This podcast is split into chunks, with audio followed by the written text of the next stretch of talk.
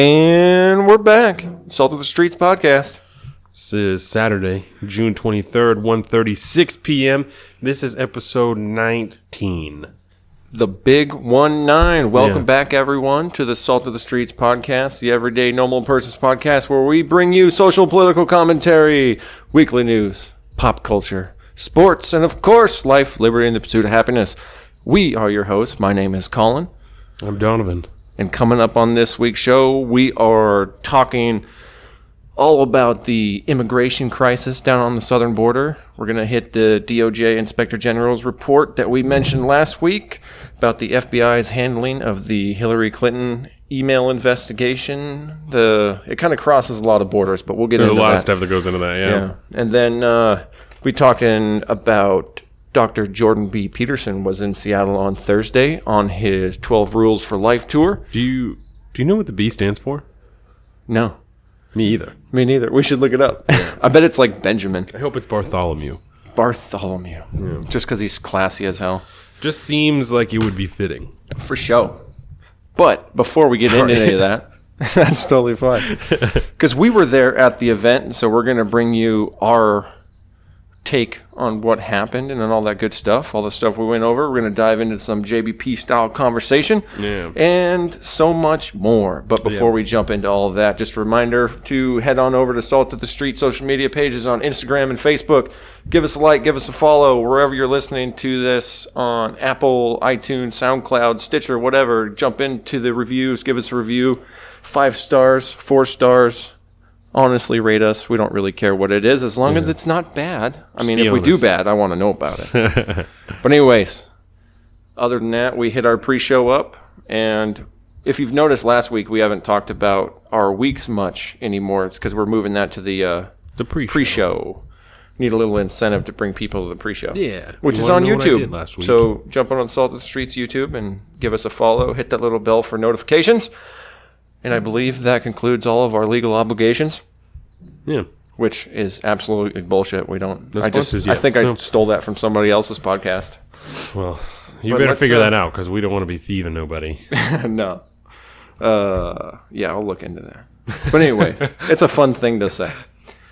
And so I think, well, yeah, we had a. Uh, Just gonna get into it. yeah, let's just get into. Oh yeah, we're gonna jump into the uh, immigration, Immigration stuff. Yeah. There's a lot to talk about there, Yeah.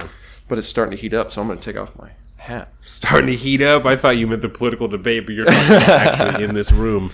Word. Yeah. So It's colder um, than hell in here this morning, and since we've just been in here for so long now, it's starting to heat up. I think yeah, it's either that or I'm just nervous because it's the beginning of the show, it's like and I still get nervous every time we start a show. there's just mad chemistry between us when it comes to working together. You Heating know up, what I'm saying? baby. Yeah, not romantically, but in a way that we work together. Hey, at least it's not friction creating Yeah. that heat. Yeah. so, so we'll talk about the immigration crisis first. If you have any type of social media at all, Uh-huh. then you have almost certainly seen some type of photo of children being detained in cages, in makeshift cages, you know, in detainment cells, and I mean whatever, whatever the fuck that you want to call them, right?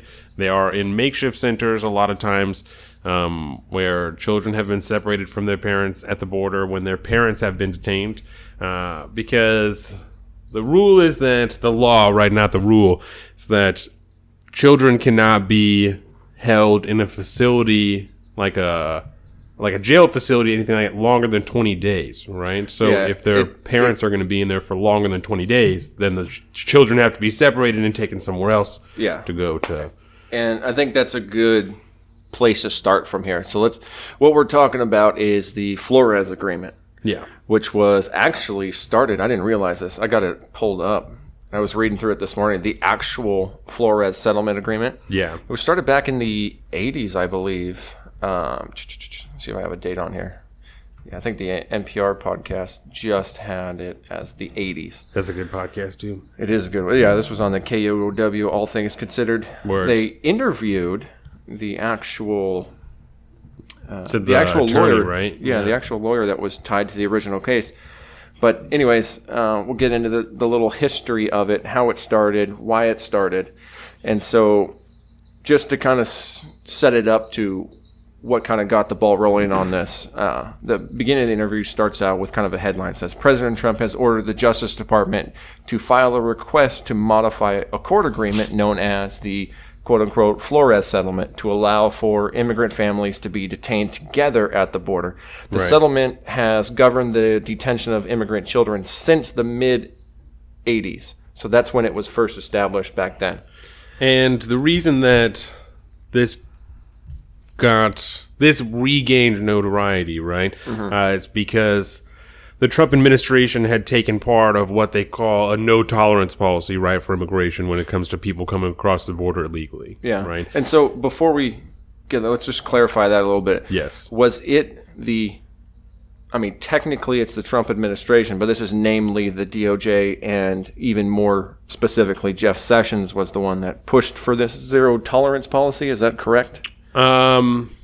I'm just assuming I and because it comes from the DOJ. and I know that he's the one that announced it, but horribly, by the But. I also know that Donald Trump ran, President Trump ran on the idea of a wall and Mexicans being Yeah. rapists and all this stuff. So I'm hard pressed to believe that he wasn't behind it. You know, when he did his his half defense of it and half deflection to, you know, this isn't my fucking deal. Like Congress needs to handle it. I don't have anything to do with this. Like this isn't me. You know.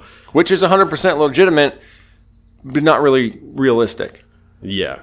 I mean, that's Well, and in the end, he ended up, and we'll get to this, but in the end, he ended up putting an executive order out anyway to, to try and change it. So yeah, which exactly what he said he couldn't do the whole time is what he ended up doing. So Yeah, and I have that uh, executive order pulled up here. We'll go through that Yeah. later.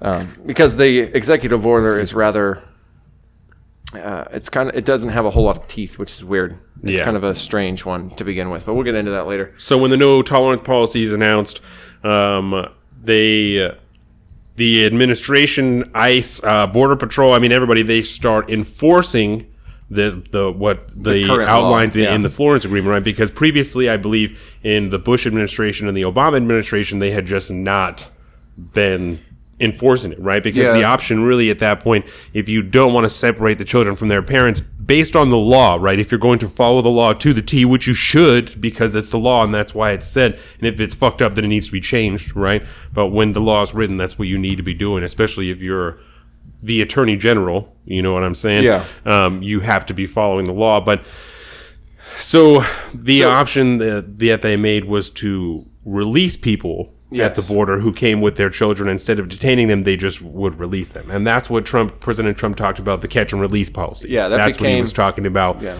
Is their 2013. yeah that's Interior Immigrant Enforcement, uh, yeah, in 2018 was a catch and release program. Yeah, and so that's that's when he's talking when he's always been talking about the catch and release program. He's talking about the non-enforcement of the law co- covered under the Flores agreement, the Flores whatever you were talking about. Mm-hmm. Um, so I know that's a lot of information, but that is a roundaboutly what he has been talking about this whole time. Whether or not he he knew the exact like specifics behind it, he knew Yeah. that, that you know He just knew that it right. happened and- That's what he's been talking about. So when they announced the zero tolerance policy, they started enforcing this law outlined under Flores, and that's what has led to the massive separation of children from their parents when they come across the border. Yeah, and and it should be noted that this Flores agreement, the way it came about, right? We we may look at it today as having negative implications, negative side effects. Yeah. Um, and that's all how that uh, that's all. It's solely based in how that uh, rule, I guess, is being uh, fulfilled. It's Right. not so much that it is; it's how it's being done, which is Yeah. pretty shittily.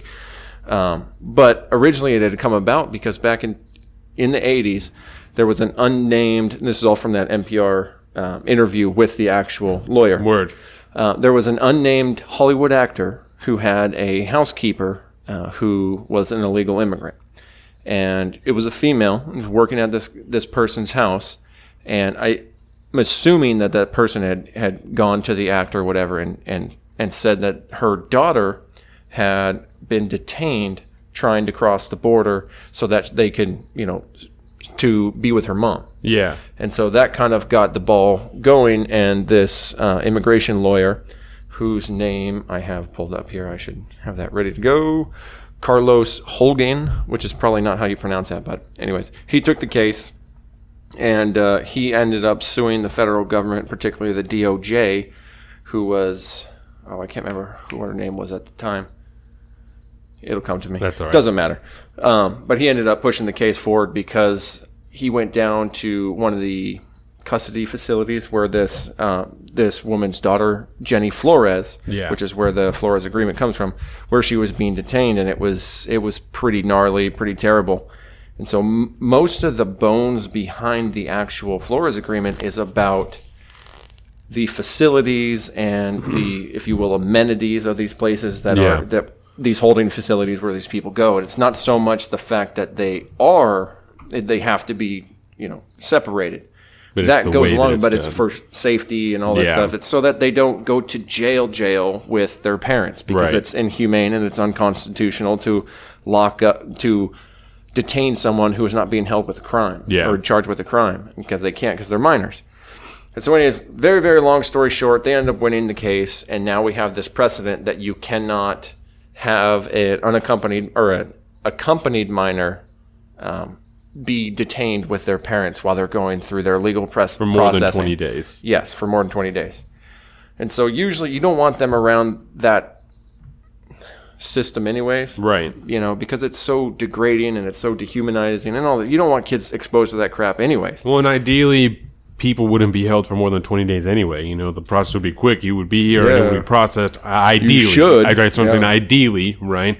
And on that, right, I also heard, and I think, I think it had to be on the regular NPR podcast, right?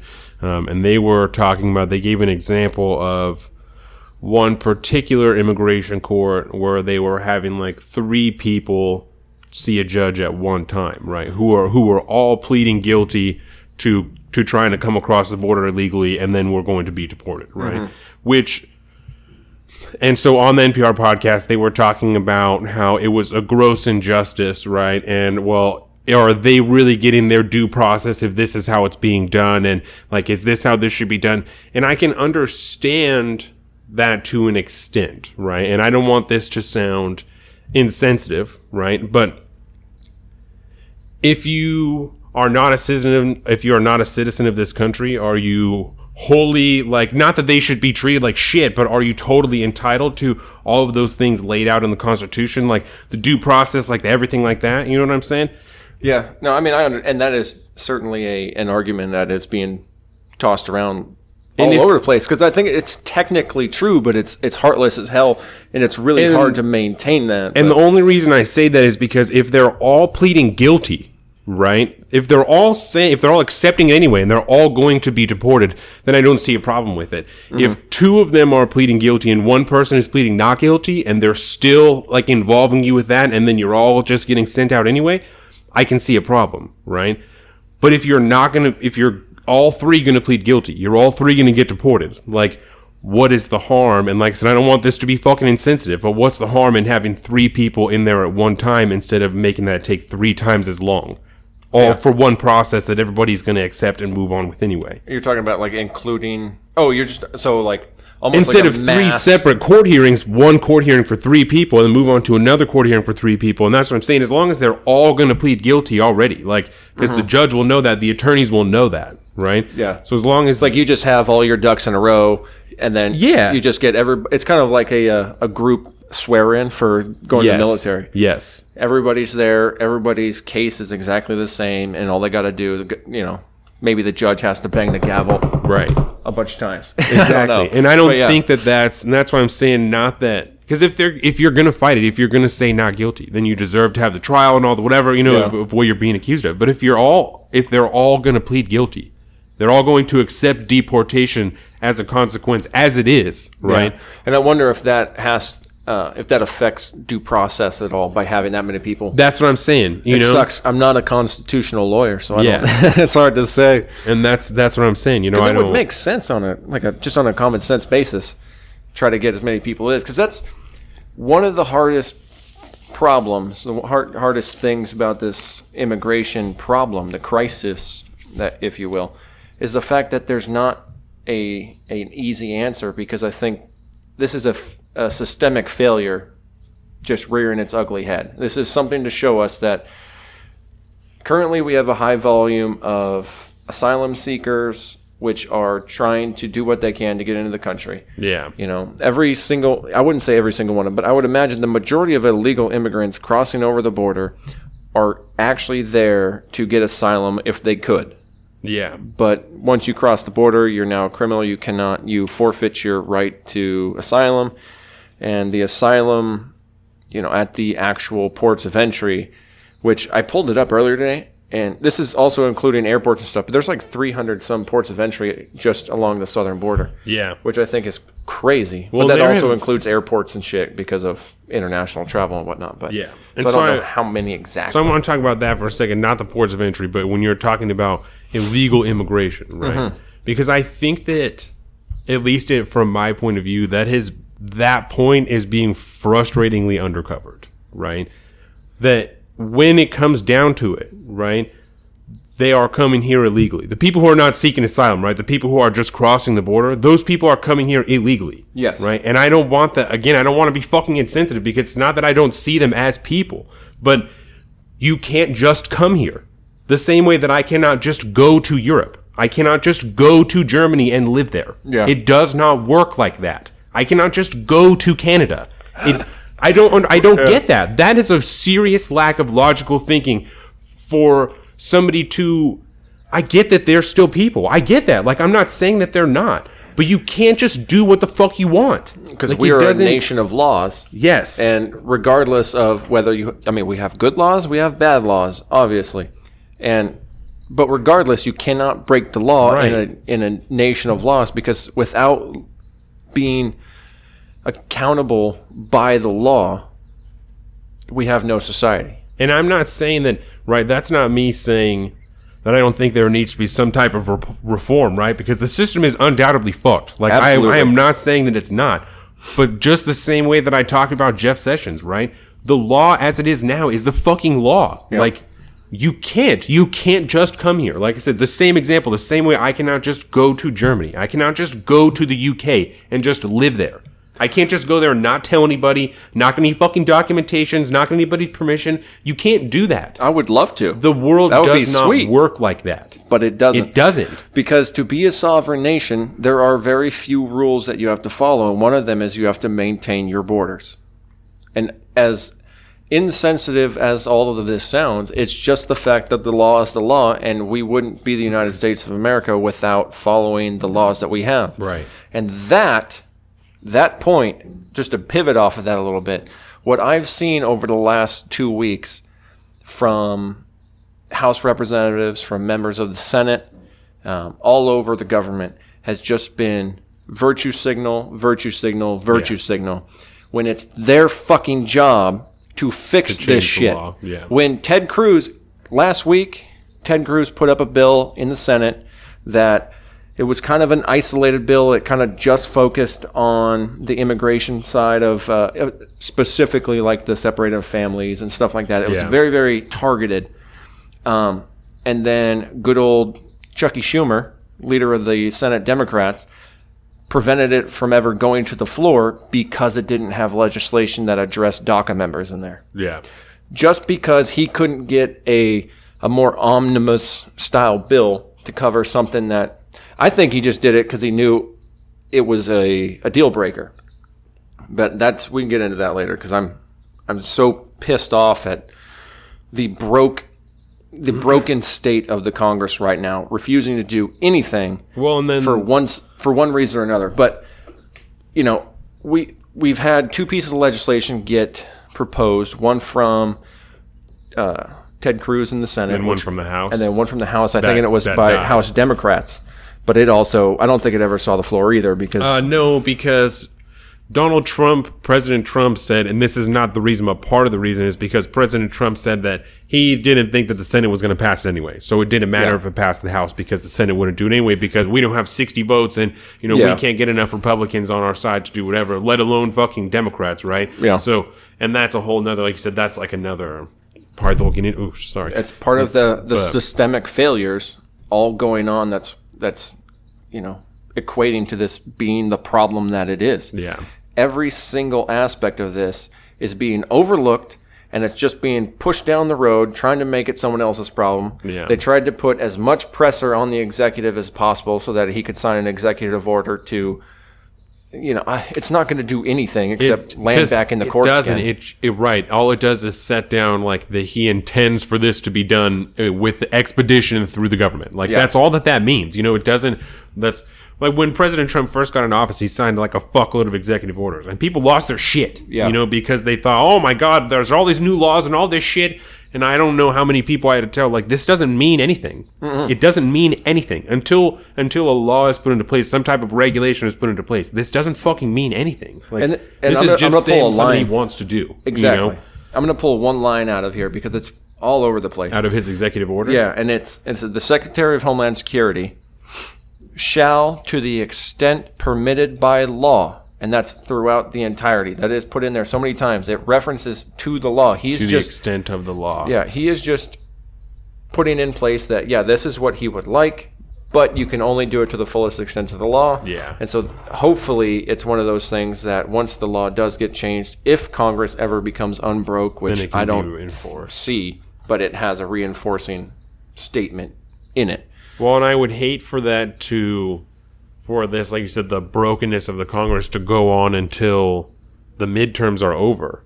You know, because that's that's at the end of this year. Like that's not till November that the midterms actually happen. Like, Yeah. So that's And I think that's ultimately what we're looking at. that's is- a long time of people to continue to be upset about children being separated from their families because nothing is going to be different until laws pass. Like I said, the executive order doesn't actually do anything. And I'm not. know?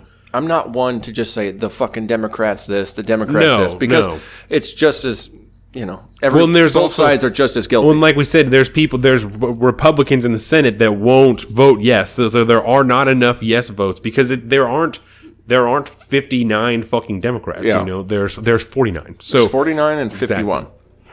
And exactly. and even if you yeah, I mean there's always a couple that are on the fence like Susan Collins and Mm-hmm. stuff like that, but uh, Rand Paul. But it's just it's never going to go anywhere and then it would have to go to the House anyways and it's going Right. to die in the House anyways cuz things are even worse in the House than they are in the Senate. And that's I don't know if you listened to the interview with Derek Kilmer when he was on KUOW. I haven't Uh, yet. but he he that's it was because it was before the law actually got or the bill actually got proposed in the House, so there were still the two that they that they were considering, Mm-hmm. and that's he just kept referencing. He was like the bipartisan bill, the bipartisan bill, the bipartisan bill. Like this is what needs to be done, and we can move forward. Yeah. And then it. That's why I like our congressman. died, you know. That's who we're talking about, Derek, Derek Kilmer, Kilmer, our district, District congressman. six. He's a uh, he's a great guy. He's got a D in front of his name, but I don't care. Or be yeah behind his name, wherever they him a couple it. times, But uh, two two times. like, I don't- time, something like that. yeah, I would never judge him for being a quote unquote Democrat. Yeah. I don't agree with some of his stuff, but you know the main things that he's passionate about are like government reform, and I am hundred percent on that, baby. Yeah, because he that's what he did before he was a congressman. Is Mm-hmm. he did like urban development and shit like that. Yeah.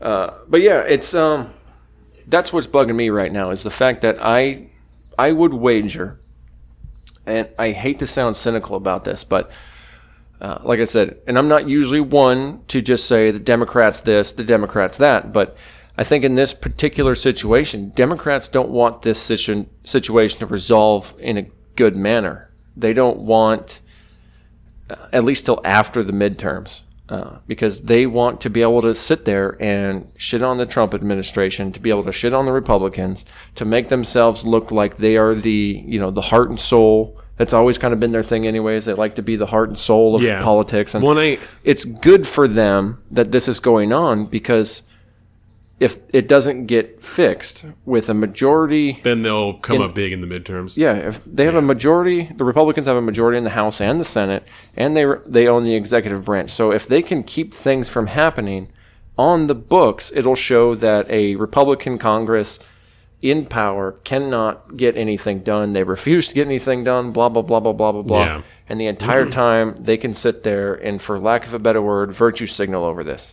That might be talk kind of a conspiracy theory. and they can use DACA Yes. as an issue that you know we've been talking about this this whole time. Mm-hmm. I could see that, and I like, man, that was tough. You didn't get me till the end because I like to. I guess I just like to think more than that, you know. But I can't say that the leaders of the Democratic Party aren't doing that. You know, I Yeah. don't because I don't think that the Democratic Party as a whole is doing that. No. but I can definitely see the leadership of the Democratic Party who are thinking about numbers, who are thinking about stuff like that. So the whips and you know, like you said, Chuck Schumer and Nancy Pelosi and stuff like that. I can Yeah. see how that's something that And they even are our one of our senators, Patty Murray, because she's the in the number two seat, I think, in the Democratic uh, Senate. yeah. Um, and she's been very involved. You know, I see on her Twitter game, her her campaign puts just as much virtue signaling type stuff on there as anyone else.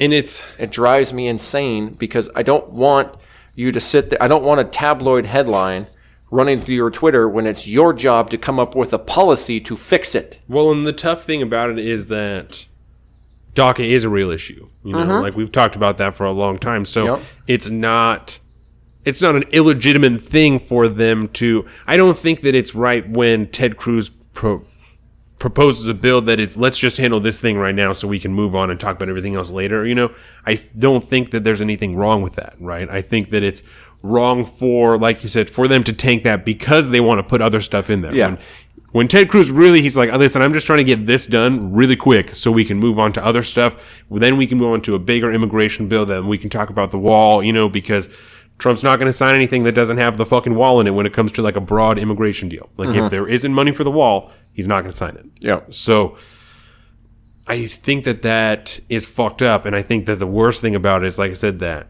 DACA is a legitimate issue to be able to put forward, you know? Mm-hmm. And when you do get called out about it, when you do get called out for virtue signaling, you can be like, no, I'm not doing that. I just care about the dreamers. Yeah. Right? That's what I care about is I care about the dreamers and that's why I keep putting this in here because that's what matters to me is dreamers.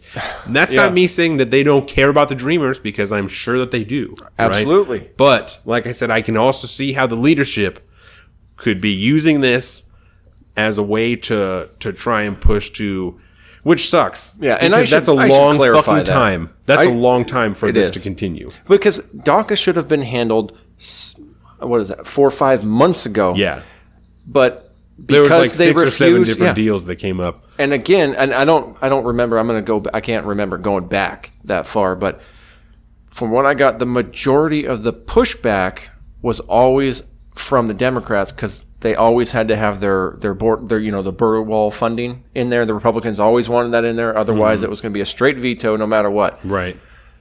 And it's and so yeah, I guess I can blame the Republicans just as much for that situation. But And it, it all that's- I was going to say we yeah. talked about that. I wrote a whole fucking piece about that. Yeah. That it's the blame is on both sides there with as many different deals Mm-hmm. that were proposed that were accepted.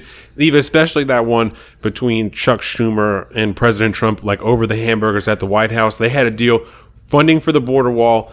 Path to path to citizenship for all the dreamers, plus you know their families and shit like that. Plus, we change the system, figure something out. Mm-hmm. Yeah. And But it two days anywhere. later, you know, whatever the fuck happened, President Trump is like, "Nope, we're not doing it. We're not, not fucking doing doing it." So I think it would be a good tactic for the Democrats if they could play into this whole border wall money Yeah. and say, okay, well, we're going to say that we're going to give you five times the border wall money you want, but with that, I want four times more ports of entry on the border.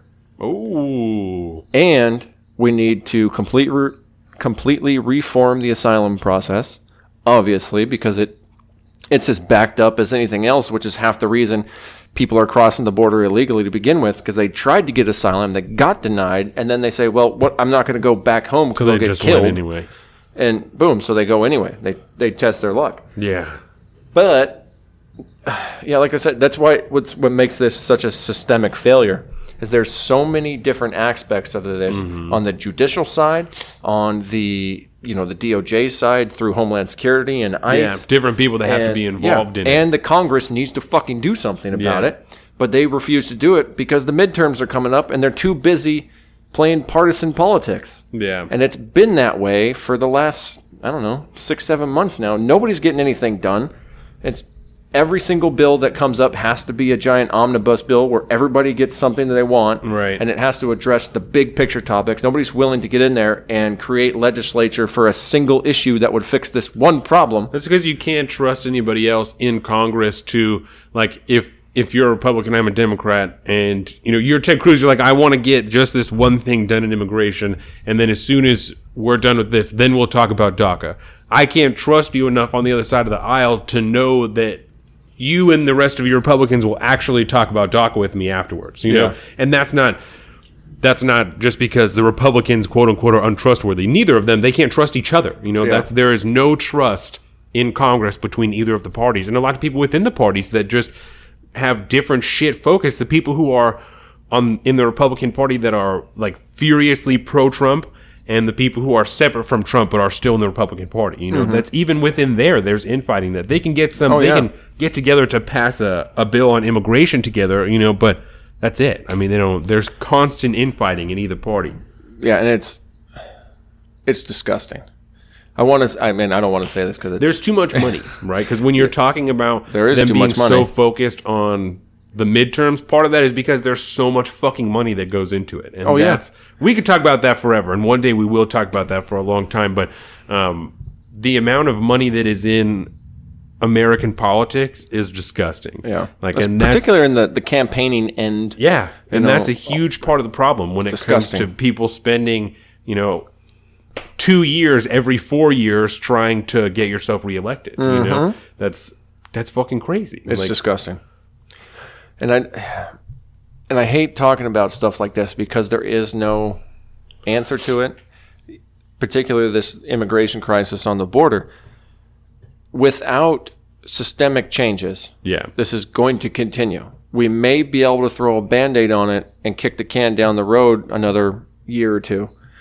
Um, part of what's going on, I think, is we have a bigger influx of um, potential immigrants trying to come up and Trying get into the country, yeah.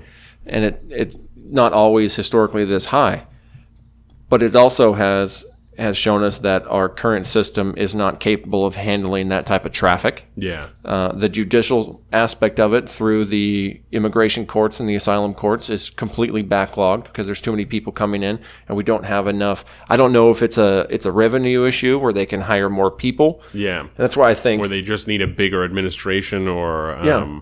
And I, I, I don't see Administrative body to handle how. Anybody who is, you know, particularly in the Democratic Party, I don't see how anybody could, you know, maybe on the fiscal responsibility side of it, but if you demand that, okay, we'll let you build your stupid fucking wall, Yeah. but you know, you have to put three times as many ports of entry in, and we're, we'll give you money to boost up the ICE staff to take care of it, the border security problem, you know, all, all that stuff. We can boost it in there. You can have your stupid wall, but now there's a there's a ton more holes in it, and we have a, a better system in place to just take whoever comes in and Yeah. deal with them accordingly. Well, and my concern at that point, and sometimes just in general, is the infrastructure of the United States, right? Mm-hmm. And so this is this is a little bit of a broader like section of this, but when it comes to the amount of people that the United States can actually handle having here, living here, working here, right? Mm-hmm. That's something that I don't know what that number is, but it's something that I consider.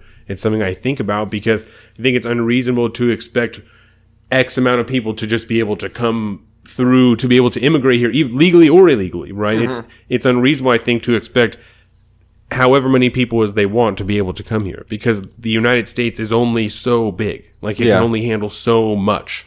You know what I'm saying? Yeah, because the economy would be affected in a lot of different. If everybody came in, Uh, because another aspect of that Yeah. is the fact that an asylum seeker is generally going to have to live off of the welfare system for X amount of time before Yeah. they can get, un, you know, And that's fine because that's what you need, right? Like I don't, but but also it's already burdened enough. Yeah. And to have a, a massive influx on the welfare state like that would devastate it. And I think that's a very real concern. But even if you overlook that aspect and just assume that everybody coming in will take care of themselves or the welfare state will be funded, you know, to the point that it can handle it, you still have now increase in housing uh, housing problems because everybody needs a place to live. So you're going to need an expansion of housing. Jobs, I think, will create themselves generally. I, I have a I'm a pretty firm believer that the free market will more people that are here, the more people are needed to serve those people. Yes. So, See there's always a give and take for any new person that comes into the country. yeah.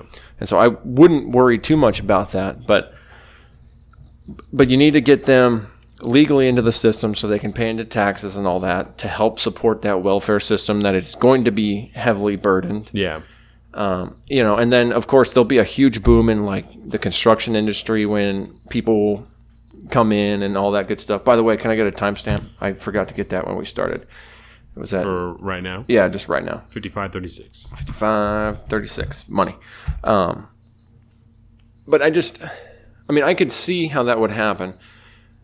But i think and this kind of surprised me that i'm taking this stance but i think our economy and our system could withstand it not looking specifically at the welfare state of course but Just as however a many whole, people, like, I think we would be able to cope economically and societally as long as you know all the people that were coming up were assimilating at a at a reasonable percentage, I guess.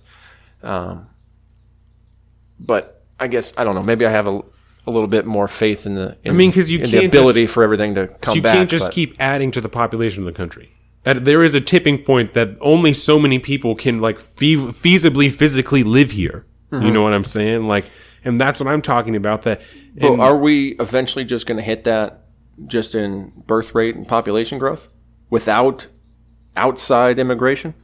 eventually, Okay, but okay. I'm just I'm sure that eventually we would. But that's it's having that extra influx all of a sudden. yeah, and I don't think that that's a. I, we talked about it the other day. I think that pe- not everybody should be able to have kids. You know what I'm saying? But, but if it's people that already fucking live here, you mm-hmm. know, that are. If I was. Yeah. born here, do I not have a right to have a baby here? If I am intelligent enough to raise my child to not be a fuck when it's an adult, like, Mm-hmm. you know what I'm saying? America first. So, and that begs to a larger question that I feel like has to be asked that is maybe not necessarily my point of view, but when it comes to people coming here in asylum, and we made this our problem being America, right? Mm-hmm. Putting our fucking nose everywhere, doing everything in everybody's business all the time. We did this shit to ourselves, right? But I feel like the question has to be asked, like, how much of this is our responsibility?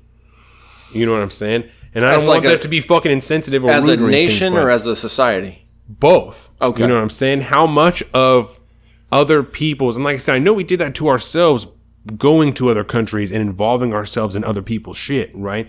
But when people are coming here and like, we, these are people and we need to be taking them in and they're fleeing this, like, word. But if my first question stands that if the infrastructure of the United States cannot handle it, then how much of that is our responsibility? And I would definitely argue that the infrastructure of the United States already has a. I mean, it's already two decades What behind. I'm saying, what I'm fucking Yeah. saying, like, and it, it comes down to a like a matter of heart and soul versus logistical realism.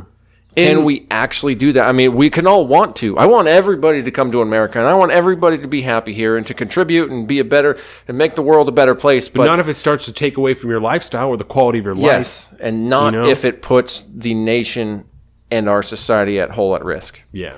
And I think there is a massive failure on the border, the southern border particularly, in streamlining that process to something that would work. And I'm not talking about safety, just to be very clear, right? I'm not talking about people coming here and being fucking rapists and murders and shit. Like, that's not No, my no, no, concern, right? When we talk about safety and the well being of the country, like, that I'm is not yeah, the concern. Like, overall- right. That's, The health of the system as a whole. That's what I'm I know that Mexicans health, are yeah. not rapists. Yeah. I know that We know that is that. not the case. I, some, I'm sure some Mexican people have raped other people, but Just like everyone just else. like everywhere else. But Yep. Mexican people are not all rapists. Thank you, Grandma and Dad. We are not all rapists. Um, I don't know. I just think that, and like I said, maybe that's. I'm sure that not maybe. I'm sure that some people will think that that's insensitive. You know, and I also understand, like I said, that we did that partially to ourselves as a nation Mm-hmm. by being involved in so many other countries around the world. You know, I think that's an aspect of it. that that right part of it right that's what i'm saying Yeah. part of it is our own fault that we have set the precedent that well we, don't worry america will handle it daddy will come and we'll handle it and you know we'll fucking figure Mm-hmm. it out and but now we're at a point where at least you know a third of the country that supports Donald Trump has 42% or whatever his latest approval rating so 42% of the country is concerned of their their life and their well-being being imposed upon you know however unreasonable that is You know, from the people that think that it's because rapists are going to come here to the people who are like us that just also support Donald Trump that are concerned about the tipping point of when my life starts to get impeded. You know, Mm-hmm. Yeah. and maybe that's fucking selfish. And I think because you're you're bringing up a point that I I I try not to think about a lot, and know what it's I'm saying? it's the uh, the Thanos cure. Is I just think that said that last week. yeah, the Thanos cure, which is basically all these problems would be taken care of if there was half the fucking people. people. on the planet.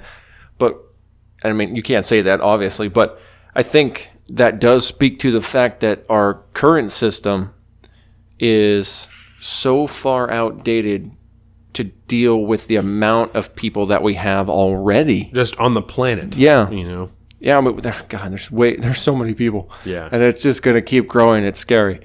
Um, which side note? Do you see that uh, the white birth rate in America actually went down for the first time? I did. Yeah. I did see that There that. was more white deaths than there were white births, whatever Yeah. that really means.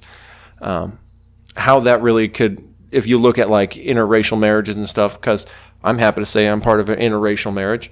Oh my god. Yeah, isn't that crazy? Never thought about that before, did you? I don't see in color, Colin. Yeah, I'm me just neither. kidding. That's well, don't- I'm colorblind, I don't see in color. not- I that's see- a different deal. I, did see know all she was from. South America. I just But, never uh, really thought about it like that. Well, yeah, it's it's funny because she's got so much Spanish blood in her. Yeah. Um, you know, a lot of the the people with Spanish blood can have very light skin she pigmentation. has more of an olive tone than and, uh, yeah. Than and like when I work outside, I got a nice base town going out. So like currently, my wife from South America is whiter than I am. I think that's absolutely hilarious. But I don't know if that that has to factor in there somewhere to whatever they're classifying as the quote unquote white birth rate compared to white death rate. yeah, Um, Because what is it? It's like 2036 or 2048 or whatever. yeah. All sometime in 2040, where Yeah, like white the people will won't not be be, the- the majority Yeah. anymore. But I think that's again the problem with all this crap is that it is it's really showing that it's really showing the cracks in our Antiquated national system. foundation. Yeah, And because yes, this was hundreds of years ago that these documents were written up and these rules were put in place. And I don't think that they ever would have planned on the, the population of the United States being what it is today, the population of the globe being what it is today. or even America being the best country. You know, feasibly the best country on the planet. You know, Because we don't- are, 100%. I don't think that they thought about that, you know, because at the time America even coming into power wasn't going to coming into creation wasn't going to be a global power. You know, No, it wasn't we- until World War 1, World War 2 we were like solid fucking global power like Yeah. dominant, you know? So I mean, I yeah, we were just the 18 year old kids that wanted to move out of their parents' house and Yeah. start making it on their own. Exactly. So I don't even know that they considered that people would like want to come here in droves like they do now, you know, Yeah. or that there would be this many nations in existence in the world because at that time, I mean, the number was what you know half of what it is now. I mean, it was crazy, you know. It's Mm-hmm. Yeah, in, the, in the 1700s. I mean, the amount of countries that were on the planet are nothing to what it is now. I mean, Can you imagine? yeah, most of it's under British rule, you know, and Spanish rule and shit like Yeah. that. I mean, it's a, you know, The Great British Empire. yeah. Jeez. China was a completely different place. That's what I'm saying. Like it's there's and that that can be said for most things that come into discussion. You Yeah. know that it's No one could have ever foreseen like Russia becoming the insane power that it was. Nobody could have seen China exploding the way it did. You know, a lot of the westernized nations, I mean, look at the the power hub that is South Africa still. yeah. That was just a, you know, that was a colony of the British and it would have never I don't think they would have ever had expectations for what it turned into. I mean, you could say that with most of the British Empire Yeah. that fell apart. India and shit like that. Yeah, I mean the French uh, in like places like Vietnam and stuff when they were, I think they were the French colonies and stuff like that. Some of that old French architecture is still around, but most of the only stuff that remains from them is like in the food, like in the uh, those. You ever go to like a Thai restaurant or a Vietnamese place and get a one of those sandwiches with the the roasted pork and all the cabbage in it and stuff like that? It's on a comes in a baguette. Oh, that's yeah, funny. That's from the French. That's really funny. Thank you for that, France, because I don't have a whole lot to thank you for. And I thank you for your bread and your cheese and your wine. but that's about it. That's funny. and Canada. I like Canada Yeah. for the most part. So But yeah, that's. I don't know what. To, I mean, there's no good ending spot for this, no, which is tough because, like I said, without full systemic changes, reforms, if you will, shit ain't gonna go away. You could put a band aid on it, but all you're gonna do is kick the can down the road again. But without comprehensive immigration reform, which is a fun topic, you have to do it. you have to do it because the it. system is not meant to handle the influx of people that it that it has. the way that it's currently written Mm-hmm. now. Yeah, Donald Trump posted this uh, stupid video on Twitter. It was a clip thing going back to President Clinton, President Bush, President uh, Obama. Um, Secret- I think it was Hillary Clinton when she was Secretary of State, maybe, or even um, maybe when she was First Lady. I don't know. But they were all talking about how illegal immigration is a massive problem. We got to Yeah. fix it. Blah blah blah. It's we've been talking about this for decades, and nothing has Been been, a long fixed. time. And so all this stuff is coming to a head. I think you could say that with a lot of these different hot button political issues up now. Yeah. It's all stuff that we've been kicking down the road now, our parents and their generation, and Our grandparents. and now we're sometimes. reaping the whirlwind. And it's up to us to try to figure it out. We got to put pressure on, you know, the pundits in place to to actually quit playing these fucking games and actually do your done. fucking job. Yeah, And I'm officially fired up. I agree.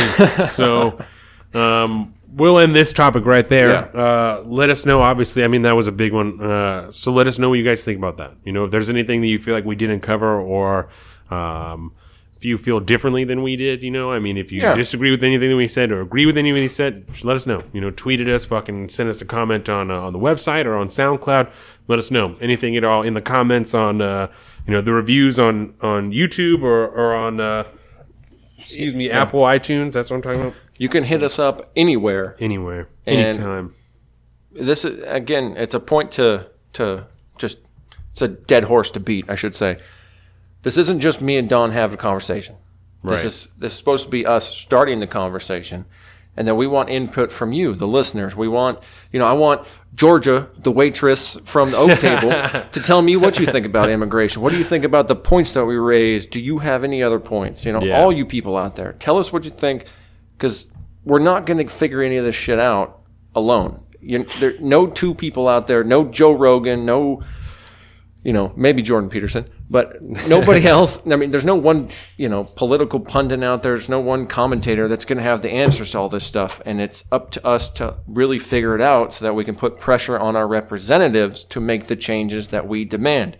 It's our government. It's run by the people for the people. So we need to be the people that get involved and voice our concerns. And then hold those we elect that we pay out of pocket through our taxes. We need to hold them accountable for making the changes that we demand. As long as it's constitutional and whatnot. I'm sorry. I, soapbox. I'm stepping down. I'm stepping down. So, uh, yeah, that's. I agree. I think that's a good way to put that. Um, It was an impassioned ranting. uh, so now we can talk about the inspector general Yeah. Um, that we had talked about a little bit last week. So before we jump into that, let me ask you this. Looking at because this was a story that really broke not uh, not last week because you're getting this on Monday, but the week before that, and we just it was so big it had basically come out on a Friday. It was 500 some page report that there was no way we were going to get through, so we barely even scratched the surface on just mentioning it. Um, but I was kind of expecting some more fallout than what we got. Surrounding it, Yeah, I mean, it was really big for about a day or two, and then I think the biggest thing that I saw come out of it right now is a um, there was another investigation opened, I believe. Maybe not. Maybe I'm just making spreading fake news. Uh, but uh, what was his name? Peter Strzok, one of the guys involved in that, got the FBI. yeah he, he Agent? was yeah the FBI agent, which we'll explain more in, but Yeah. he had I think he got kicked out of the FBI or something. He was escorted out of the building.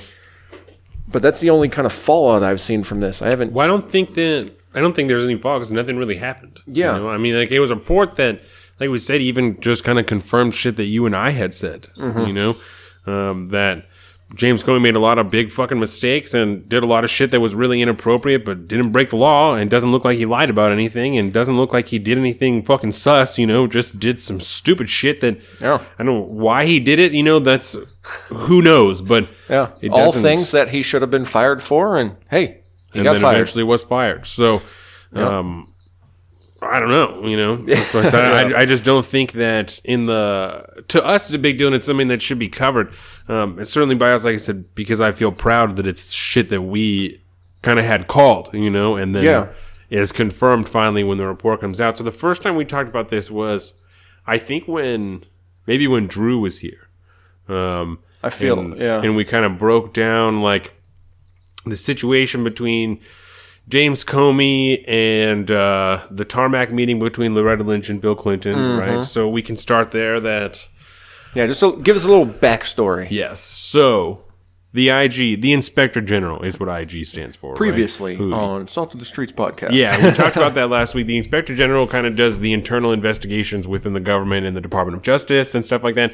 Uh, so the Inspector General had an investigation going on looking into the investigation into Hillary Clinton's emails. Right. Yes. So when Hillary Clinton was doing all that sus ass shit with her emails, the FBI was investigating it, and so the head of that investigation was Loretta Lynch. Yes, she was the current Attorney AG, General. Attorney General Yeah. for the Obama administration.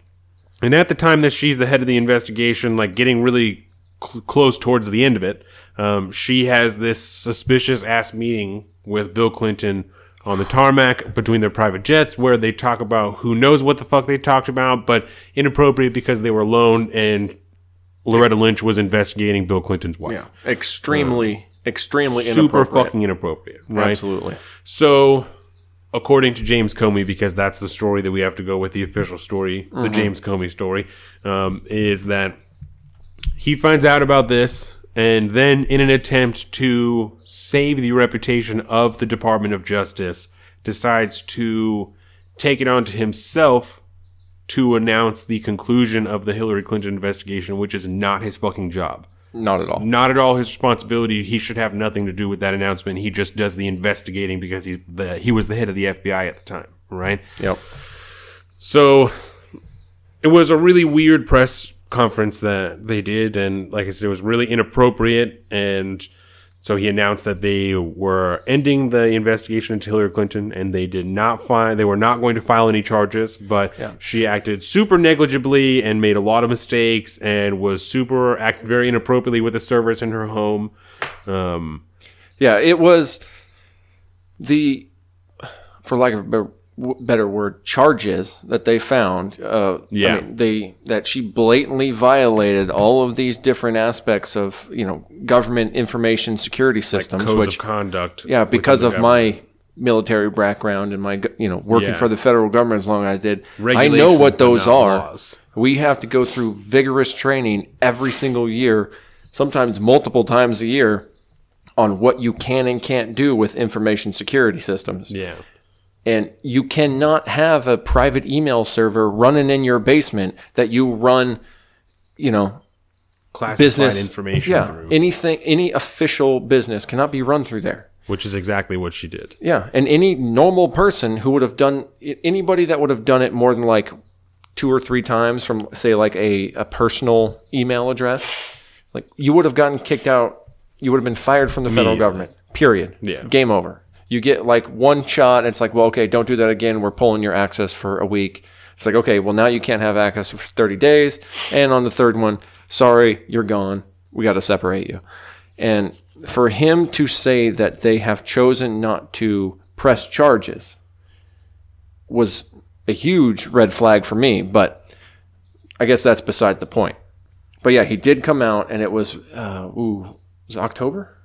When Well, because they, I, was and? I understand before we move on, because I understand that you say that that's a red flag, but in the articles that I had read about it, in the inspector general report, they also looked into that decision and said that that was the correct decision. Okay. like that that that was the right thing to do. That I think that the deal is that um, she didn't break any laws but did some really inappropriate shit that was maybe breaking regulations within the government, Yeah. but aren't actual laws, and so that's Yeah. why they're not Yeah, pressing charges, right? So, like you said, sus as fuck, and there's no reason to trust her. Broke but- the rule, didn't break the law. Exactly. Boom. And so I think that's the problem because, like I said, from what I read, the inspector general looked at that decision and said that was the right decision to make. Yeah. Um, but And it just in she the just statement- is a fuck. I forgot I had written this down, but in the discreetment, um, they had based uh, based on precedent, Hillary Clinton would have had to demonstrate a state of mind that was quote so gross as to is. almost suggest deliberate intention. Which- and uh, we did not get there. And I don't know. I agree with you. I don't know how you don't because I don't know how you set up a private server in your home unintentionally. But A lot of money involved in that. yeah, so A lot of logistics. but I, you know, we don't work for the fucking government. But Yeah. Um, so then after you, as you were saying, after that decision, James Comey says that then they reopened the investigation into Hillary Clinton, right? Yeah, because and he publicly announced that. yeah, and uh, again, according to James Comey, they did that because he didn't. He assumed that she was going to win, right? He Yeah. and I guess a lot of the people in the government were operating under the pretense that Hillary Clinton was going to win the election, and so he wanted to, again, in his own words, he wanted to legitimize the win that he theorized she was going to have. Yeah, I think his exact words were he wanted to protect the legitimacy That's of the is. presidency. That's what it is. He didn't because his worst fear in his in his mind, in his words, his worst fear was Hillary Clinton gets elected, and then all of a sudden there's this massive investigation into her, uh, you know, her conduct with the emails and all that good stuff. Excuse me, sir. Boop boop. Was it beer time? Yep. I like beer time. I definitely still good on mine. I've turned into a sipper on the podcast now. And so part of the investigation, which we'll get into, um, is what happened between that time frame when they closed the investigation and then they reopened the investigation. And that was they reopened the investigation due to the fact that um, oh, what was he at the time? Anthony Weiner. What was his official office? I can't remember. But Anthony Weiner, who was tied into New York politics, I think he was on the federal level as well. Senator, representative, I couldn't even tell you. I'm not going to spread misinformation. But we all know who Anthony Weiner is. Uh, he's the one who, I'm pretty sure, went to jail for. Wiener's Wiener. Yeah, Wiener's Wiener. He was sexting with some underage um, girls. Good for him. Terrible person. Uh, but part of the the issue with uh, in regards to the IG report was they looked into that time period between when they found Anthony Weiner's laptop, you know, when they got the the search warrant to grab it because it would have it had up to oh how many emails was it? You need me to open your beer? Oh yeah, I'll have to learn that one. It's the wedding ring beer opener, bro. Yeah. I Um, it's you easier just have to my yeah right have to have to have a little loose wedding ring Yeah. just a little loose. But anyways, the time frame there was a month. It was let's see here, Hillary Clinton's emails, the Anthony Weiner case agent. So the agent that was on the Anthony Weiner case spotted Hillary Clinton's emails on September 26, 2016, and informed the New York field office, excuse me, on September 28th. So that was on the 26th, found it, and then reported it two days later. And it took until October 25th to start its investigation again. So that's when Comey had come out and said they're reopening the case again. So what happened between that month at the FBI? Yeah. And in the IG report, we talked a little bit, I think, last week about uh, Peter Strzok's involvement, and he was part of. He was on the the team that is known as the mid-year team, the FBI mid-year team, which is the the team that was looking into that case. Yes. Before And- we continue, Anthony Yes. Weiner was um, a Democratic congressman who represented New York's 9th congressional district. Okay, he was congressman. Yep. He's a goofy, goofy looking dude. Yep. The ninth district from the ninth district in New York. Sorry, continue. And he's yeah, he's so tied up in this thing. It's indirectly. It's not even funny. But it took him over a month to actually look back into that investigation. And since Peter Strzok was part of the the leadership, I guess in the the mid year team, a lot of the focus of that IG investigation focused on him and the the conduct of the agents on the mid year team. Yeah. Um, and I don't know if I think we had talked about it a while back, but there was some during this investigation that went down. It it was part of the Mueller probe, and then uh, when Mueller found it, they handed it off to back to the FBI because it didn't directly relate to the Russia story. Um, but they started looking into the text messages and potential bias of Of, of the FBI agents. of the FBI agents, Yeah. particularly on that mid-year team. And that I think is very important to remember because there's a lot of if you if you listen to you know President Trump or you know a lot of his his cronies that are really tight in his administration, they just like to just shit all over the FBI in general. And I think it's very important to remember that this is this is a case of seemingly you know, seemingly political bias happening on a specific team, not so much the FBI in general. Yeah, and I think that it is fair to say, and then up to everybody to decide how much this matters or whether it matters at all, that even though you are an agent of the FBI,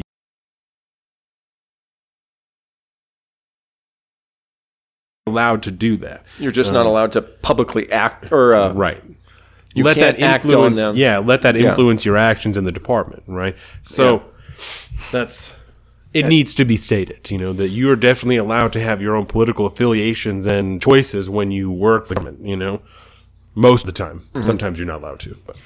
So just to get back to that again, 'cause the hard this is going to be really hard, and I think people understand need to understand that when we talk about this, we're jumping around kind of left and right and going all over the place on this because this goes back prior to the campaign, Yeah. prior to the 2016 campaign, and then all the way through until basically when the report came out two weeks ago. Mm-hmm. And so the, the timeline on this is absolutely Huge. insane. and Several you would, years. Yeah, people hours. Listen to commentary guys try to do it a couple times. Where they just kind of try to sum everything up to the new thing. But there's so many different angles to this that all carry weight Yeah. all the way up to the end. So forgive us sorry if it's confusing for anybody. it's kind of a tough one to get. But uh, where was I? Oh yeah, so the the gap, that one month gap between when they closed the investigation to reopen it, right? Yes. If they found it on September 26th and it was reported 28th, why didn't they immediately jump on it on the action?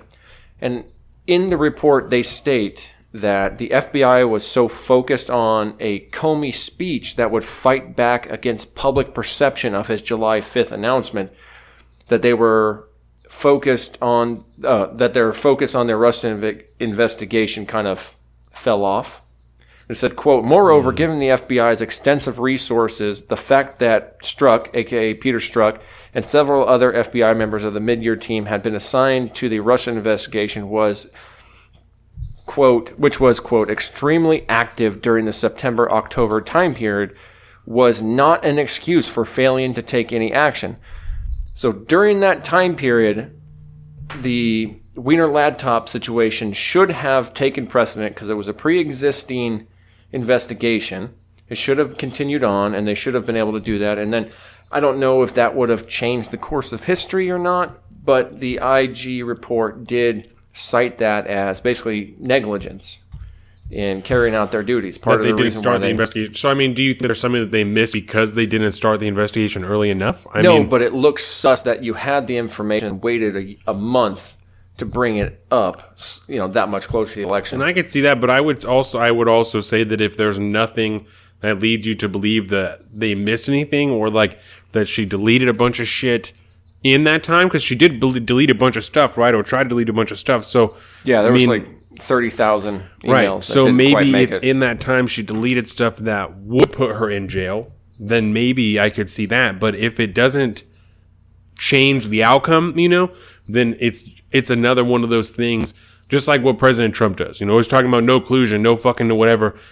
It just looks sus, you know. It just mm-hmm. doesn't look good. Like, and there's a lot of really bad optics in the last two years. you Yeah. know, really bad looking shit. Oh yeah, and the IG report went on to say that uh, given that da- that time period and during that time period, they were particularly concerned about text messages sent um, by Strzok to Carter Page that potentially indicated or created an appearance that the Lisa investi- Page. Lisa Page, Lisa Page. What did I say? Carter, Carter Page. Page. Carter Wow. Page worked for the Trump Yeah. campaign. Lisa Page is another Totally FBI different. agent No relation. who worked on the same team together, the mid-year team. That's what you're talking about, right? Yes. Yeah, this is And the two the FBI team. agents that got in trouble because the text messages that come up or that came up, you know, in this, you know, saying stuff, you know, Peter Strzok was saying that, uh, you know, we'll stop candidate Trump from being elected. It's like, don't worry, it won't happen, blah, blah, blah, blah, blah. She said he's not really going to win, is he? And then he said, "No, that won't happen. We'll stop it." Yeah. And that do you know to People the argue ID it's just point of view. bias. Yeah, and that pointed out bias to show that that might have been part of the reason why they Yeah. from that part of the investigation, and they said that there was no, there's absolutely no reason, there was no excuse for them to not act on that evidence and audit. So that was another thing that pointed towards bias, which is probably why Peter Strzok ended up walking out of the FBI the, uh, last week. And uh, And so he's no longer employed there. Is that I don't correct? think so. I'm not. I'm not 100 percent sure on the particulars, but I don't think he works there anymore. Decided I wanted to start doing if we want something that needs to be fact checked, just say fact check. So I hear that on Tuesday, and I oh, nice. Fact check. yeah. That'd So I'll look one. into that on Tuesday. Fact check Peter Strzok whether or not he still works at the FBI. Yeah. Because yeah, just because he got escorted off the premises doesn't necessarily mean he doesn't work there still. Right. He might just be suspended for a little bit, or you Yeah. know whatever, whatever the jam is with that. Do you feel comfortable enough with this that I can get up and use the girls' room? Yeah. I don't know why I might have my active bladder this week.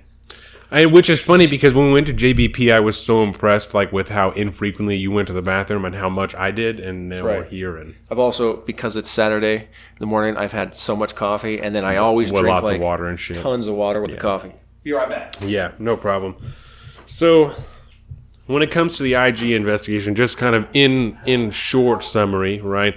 Um, like I had kind of said to Colin earlier, I really feel like a lot of this confirms just shit that we stuff that we had said before. You know that when it comes to the the truth factor of James Comey's book and uh, the things that he said and the things that President Trump has said that I don't this doesn't make me think that James Comey is a liar.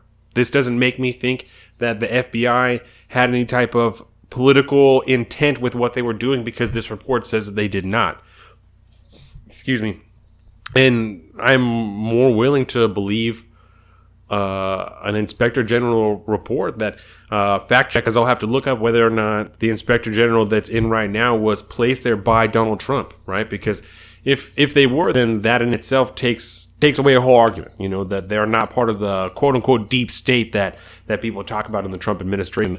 Um, this, I think, largely dismantles that idea that there maybe people who are in the FBI that don't appreciate Donald Trump's political views, but I don't think that there are people in the FBI and within the the government that want him taken down and are actively trying to make that happen. You know, and I think that this report largely displays that. Yeah. Um, so it seems like bias was an issue within a particular part of the FBI.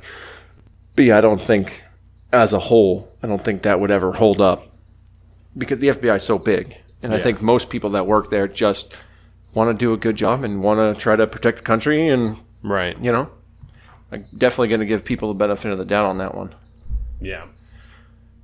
So, did we kind of, yeah, what else do we want to hit about that? There's so, I think that's pretty much it. Yeah. Um, again, if anybody has any questions or anything about it, you know, let us know. I know that was a lot of like information to take in, um, but I think that's a little bit because it's a 500 page report. I think that's a little bit simpler of a breakdown than reading 500 pages worth of information. yeah. Um, so Now, I have a little note in here, which was I thought pretty funny. Um, Huma Abedin, you know who Huma Abedin is, or yeah, she was politically how it ties into this is that Anthony. Weiner's wife or his girlfriend? That was Anthony Weiner's wife at the time, Yeah, his wife. and the Huma Abedin, who was also the vice chairwoman of Hillary Clinton's 2016 Yes. campaign for president, Yes. who was married to Anthony Weiner. James Comey, the head of the FBI, did not know that until after all of this was done. that they were married. Yeah. And I don't understand how that could have been unless he was just historically bad at his job. Especially when you think about looking into a you know, campaign like that, looking into the email Why system does like that, that. Why does that matter? Hmm. Because the emails that were on Anthony Weiner's computer, Hillary Clinton's emails, it had to do with the campaign because of being so involved with Abedin. They were using Anthony Weiner's laptop apparently some somehow to to you know to correspond back and forth, and to not be able to put those two pieces of the puzzle together until after it was all said and done, kind of speaks to I think why part of the reason why James Comey got fired. If you're just looking at pure negligence, Yeah. I think there's a million different reasons why you could have fired Comey. Well, I also. Uh, I'm not going to say that it carries weight or anything. No, no, I almost said devil's rejects, tidbit. but that's not. Um, what's that? Devil's advocate. That's right. yeah, Yeah, yeah, yeah, like, yeah. Well, devil's rejects, but that's not at all what that. Um, so That's a tough movie to watch. devil's watch. advocate, right? James Comey is the head of that investigation because he's the head of the FBI, but yeah, how much of the actual all of the details does James Comey know, right? No. because because realistically, he may or may not be doing that much investigating himself. He he's probably just getting reports from people who are doing the investigating. You know, This is very true. So so it may just Yeah. be a detail that it's an interesting. wasn't detail. important to him at the time. You Yeah. know, because it didn't. I don't know. Yeah, I, I would say May have been. I'm not saying that's the case, but that I'm would have been more, I think, on the uh, the mid year team to make Yeah. sure that that conflict of interest was raised when they found it. But it was a it, it was an interesting tidbit. A lot of little small effects that have, have come out through that report that are just huh, interesting. yeah. But I think I should write that down when we hit that. But we can just jump P Yeah, we forty five, Yeah. two forty eight. Uh, so we will just start off by saying we went.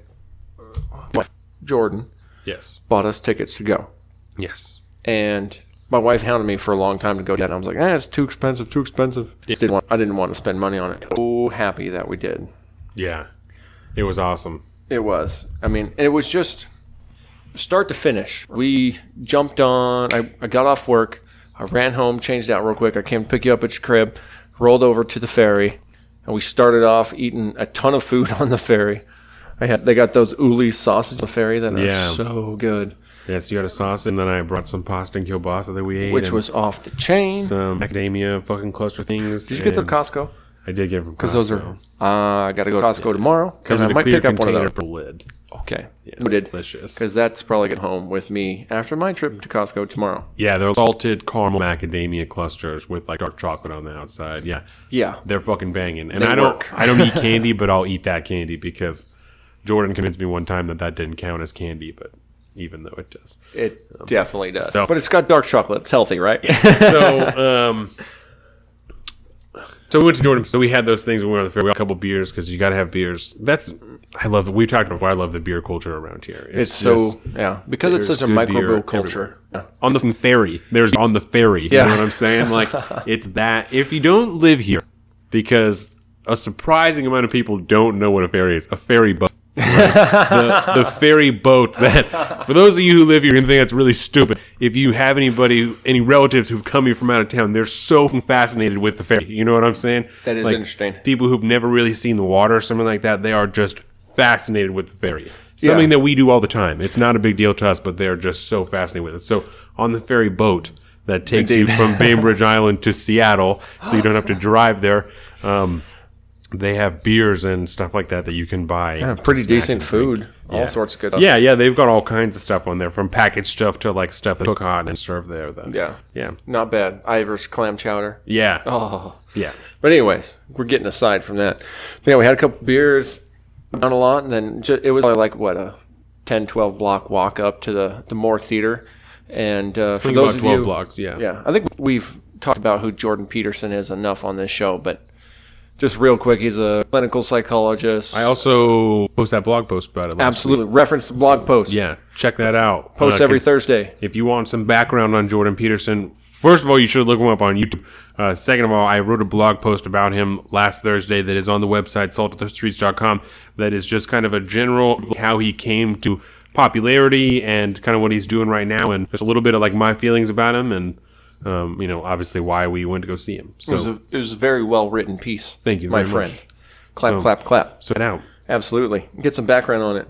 But we went and saw him. Uh, another one of our, I guess you'd call him a political commentator, interviewer, uh, comedian. Uh, Dave Rubin was there. He's been going out on tour with him. Uh, he's currently on a, like I said in the very beginning, he's on a uh, book tour about his uh, latest book, 12 Rules, 12, Rules Rules, for for Life, an antidote to Chaos. chaos. Yeah, it's a good one. It is a great one. It's kind of a get your shit together type of, I don't want to say self help book, but it, It is kind of. technically it kind of is. just for a lot of stuff when it comes to like having kids and just uh, just how to carry yourself and Mm-hmm. techniques to just help you deal with you know the organization of your life and stuff. It's good just to help you avoid chaos in your life. Yeah. you know, is really the goal of that book. And I, I hate this term, but you could probably throw the hashtag adulting on that. Yeah, And that's kind of what it's about. definitely for youth who are Yeah. who are growing to adults, but also adults who are struggling can benefit from that. So Absolutely. And his speaking tour. So this was kind of because his speaking tour, he kind of goes around all these things, and even though it's technically a speaking tour about the book that he put about, um, he uses some of these these lecture times to just think out loud and and think about stuff he's he's I got love. going on. Yeah. And that's what his interviews are too. And yeah. we talked about that a little bit. And I, I don't mean to interrupt you, but I think that's important. Just what you're talking about. No, that go to town. um, that's something that when you look up Jordan Peterson, be careful what you find because there's a lot of people who he talks to that try and misrepresent his views. Yeah. and especially in like the Vice interview and stuff like that, where they chopped up what he said so bad to skew the way that it sounded.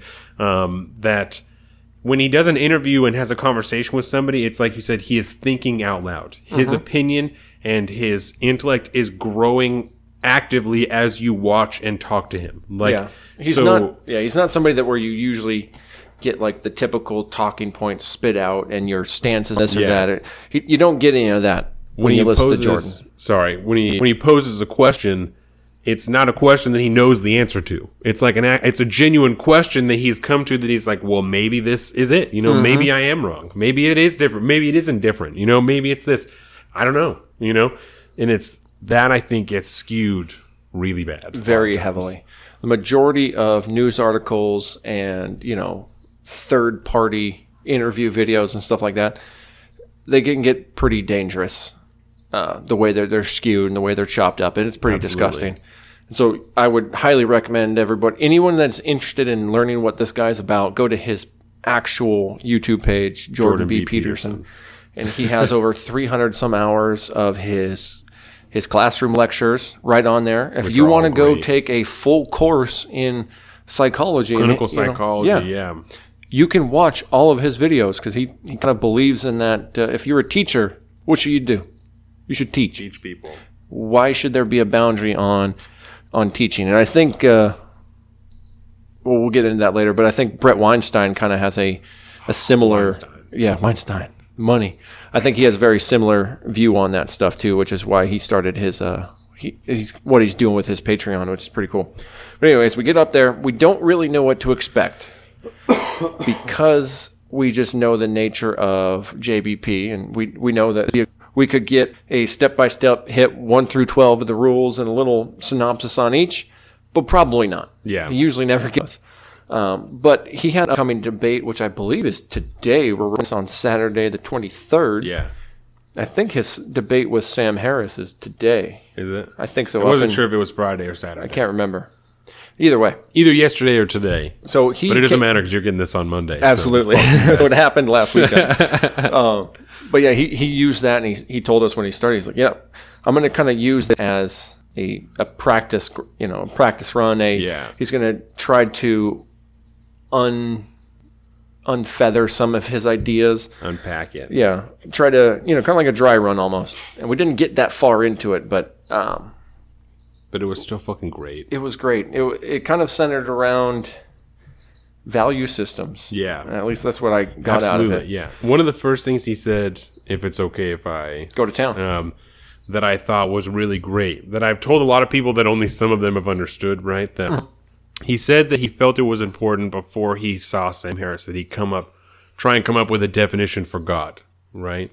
And not a religious Yeah. definition, but a universal definition for anybody on the planet, regardless of your belief system, of your value system, of anything. It's a universal definition of God, right? Yeah. So anybody who's listening to this, that's how you have to think about it. If you're a devout Catholic or a Jew or anything like that, you it's it's not just about your religion. This is a for for somebody who is who is a total atheist who doesn't believe in any type of God at all, right? This is for Yeah. everybody from that person to you. Which right? is why he's just a quick aside. Which is why he's looking to try to iron out some of those those angles because Sam Harris, the guy he will be debating against this week, is a you know he's a, a a devout atheist. Yeah, he's a neuroscientist, but he is an atheist, and you know so they tend to have opposing views, but kind of end up at very similar places for at the very end. different reasons. They've tried numerous times to have good conversations, and it usually turns into two or three hours of just not really getting anywhere.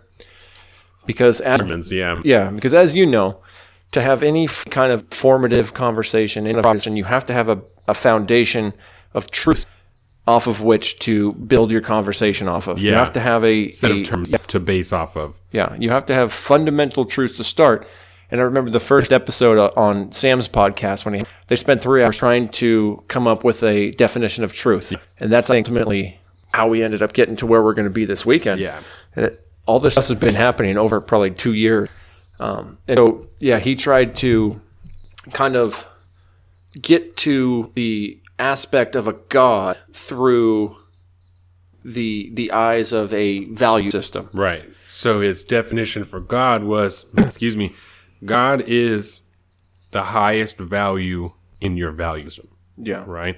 So if you, and that's to for us to make it a little bit easier to understand. So your value system is is like you know is that's it. It's is the things that you value in this world. You know, ranked from from the most to the least. You know, if you care about money overall, that's number one. If you care about family overall, that's number one. You know, so I mean, family, money, work. I mean that, and those are complex ones, but it's it's down to I mean simple things like emotions and you know Yeah. shit like that. Like those are you it's, know it's your innate values that you may not necessarily know that you have. yeah It's it's conscious and subconscious. It's what you enact in the real world in real life in this point in time and space which gets you to your point in time and space. yeah And yeah, so I think the, the ultimate yeah, how do, I don't even know how you would say that, but your your paramount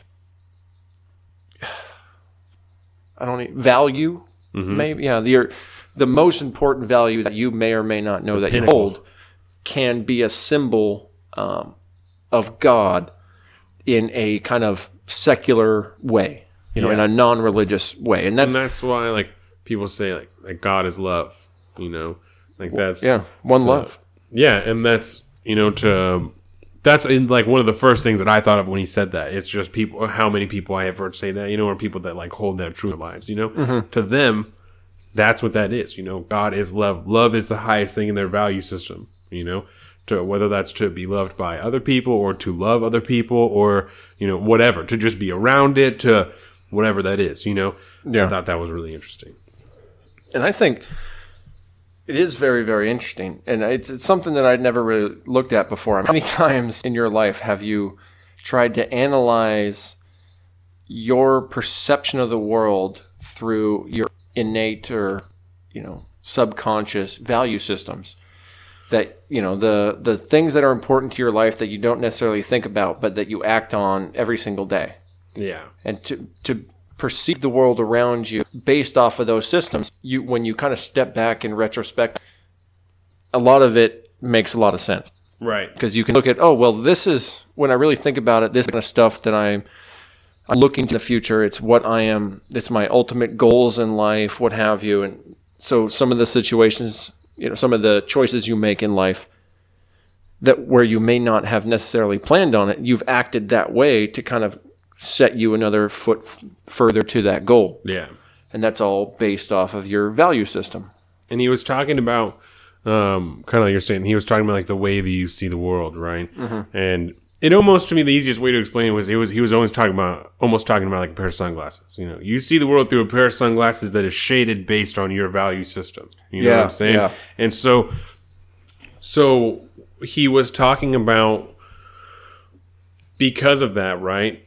Because of the the sunglasses that you're seeing or that you're seeing through that will affect when it, when you come to a problem that will affect the options that even present themselves to you as viable options because of the values that you have, right? And that's Yeah. why you have to talk to other people who have different value systems to be able to see a problem or a situation from a different perspective to maybe find a better solution to it than the ones that you have been able to come up with, right?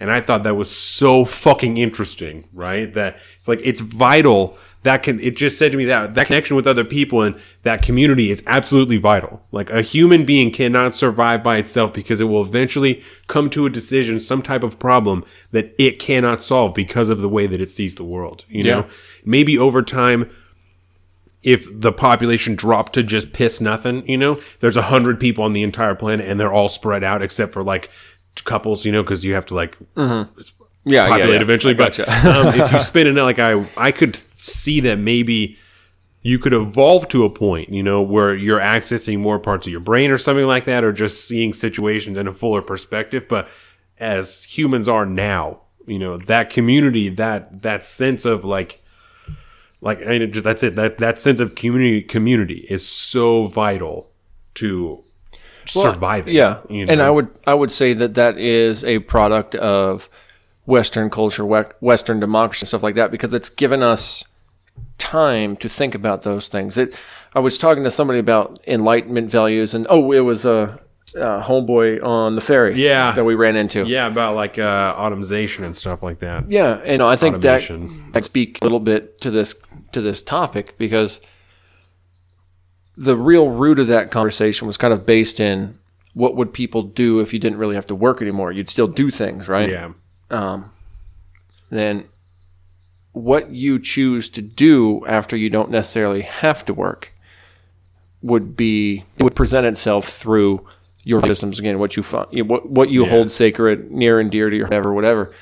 But I think that points to a a an affluent society.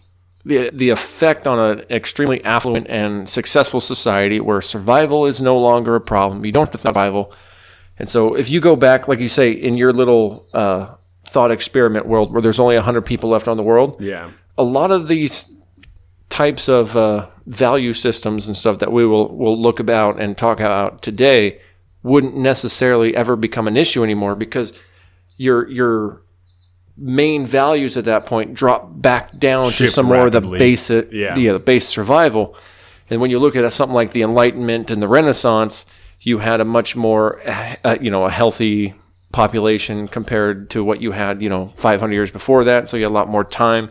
People had a lot more money. You had time to invest in things like paintings and sculptures and art. And so there became a new market where people could make a living making paintings as, Yeah. as crappy as it was but you still could. And so you have an explosion of of the arts in society and it's always a byproduct of sus- of success. Yeah. and I think we will see another one as we go further and automation becomes more and more of a thing and The universal basic income type of deal maybe starts to come around. maybe maybe you know I mean, I, don't would think that you would have to at a time where people don't have jobs. You know, See, I don't necessarily think that. I think that you might have to, but I think that the nature of work would shift away from manufacturing material things. Yeah. I think you would uh, you'd have a huge explosion in uh, the en- entertainment industry, in art, and literature, and all these things But because people have to have money to pay for that, right? yeah, I mean, Yeah, but if what you produce has a value, you no longer have to rely on your community, your neighbors, your town, your city, whatever to sell your stuff. You could you could get more attention on the internet, global attention to the point that you don't necessarily have a job anymore because if you are producing something of worth, whether it's a podcast, maybe you're a, a writer and you write stories, you don't have to work with a publisher, you can self-publish. And if you get a, a basis of people that are spending five to ten dollars on an item, if you have enough people you can make a living doing that. but I'm saying if I'm saying if everybody's doing that, right? Nobody's going to have any money to give anybody because nobody has a job. They're all sitting there trying to make their own way in a group of other people who also don't have money and are trying to make their own way. Like somebody has to have money to be able to give it to other people. And uh-huh. if the majority or even a large part of the population is in a place where they don't have money, then Yeah, none guess- of those people can even invest in you. I guess you a know? lot of it would come down to at that say at the turning point or at that time period where it becomes paramount to, to go one way or the other. It depends on how the currency is spread throughout the society at that time. Yeah.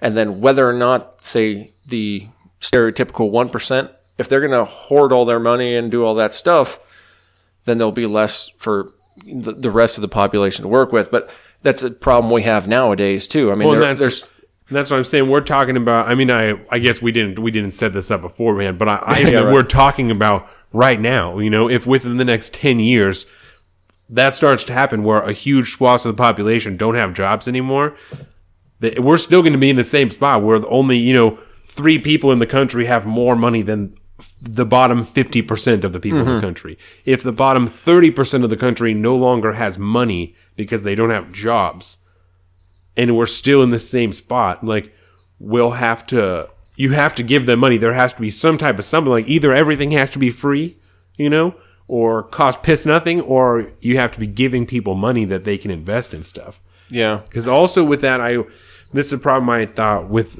Homeboy's idea about like the Renaissance and stuff like that. You got to be educated for shit like that. Mm-hmm. Oh, yeah, And right now true. people are not fucking educated. So that's Yeah. a problem. Like the, if you just give a bunch of uneducated people money or time to do nothing, they're just gonna fuck around. Some of them are gonna get educated.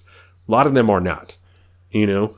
yeah. I That's a concern I have with people having too much free time and no, you know what I'm saying, no responsibility. if you don't have a driving force to to push yourself farther and to to go further and further in Yeah. success, I think that's that's a problem that a lot of people like to look at. I think is it's a flawed argument, but in today's welfare system, uh, we had a case when I when I lived in New York where it was all over the local news where some some lady that lived in a project had like 12 or 13 different kids had zero contact with any of the, the baby daddies, all this stuff, and she was she was listening to all this stuff, and she made a YouTube video complaining that somebody needs to take care of these kids. Somebody she needs more money. She, how is she supposed to survive about this? And I think that would be the epitome of what like worst case scenario could happen. right, and I don't. But I don't necessarily think that that's a, a I don't think it's a, a problem that would manifest itself on a on a big enough scale that it would be a problem. I think only if people don't have money. You know what I'm saying? That's why I'm saying if people, if you have money, then you're doing shit. You Yeah, are and- investing and in stuff. But in a I'm place gonna- there is no Yes. universal basic income and there's been automation of jobs, that's what people are going to do. Is nothing. They can't do shit. Yeah, you I just maybe I think deep down that when because I don't think it'll it'll be fast, which is the scariest part about this. Because when things happen at a at a rate of speed that we've never seen before, you know, our our technical technological advancement is exponential today, and it's not going to slow down anytime soon. no. We went over that like uh, Moore's law. Yeah. and but I do think that you'll have industries pop up that didn't necessarily exist beforehand that will it'll become a different revenue stream and I think it'll just be a much smaller free market system.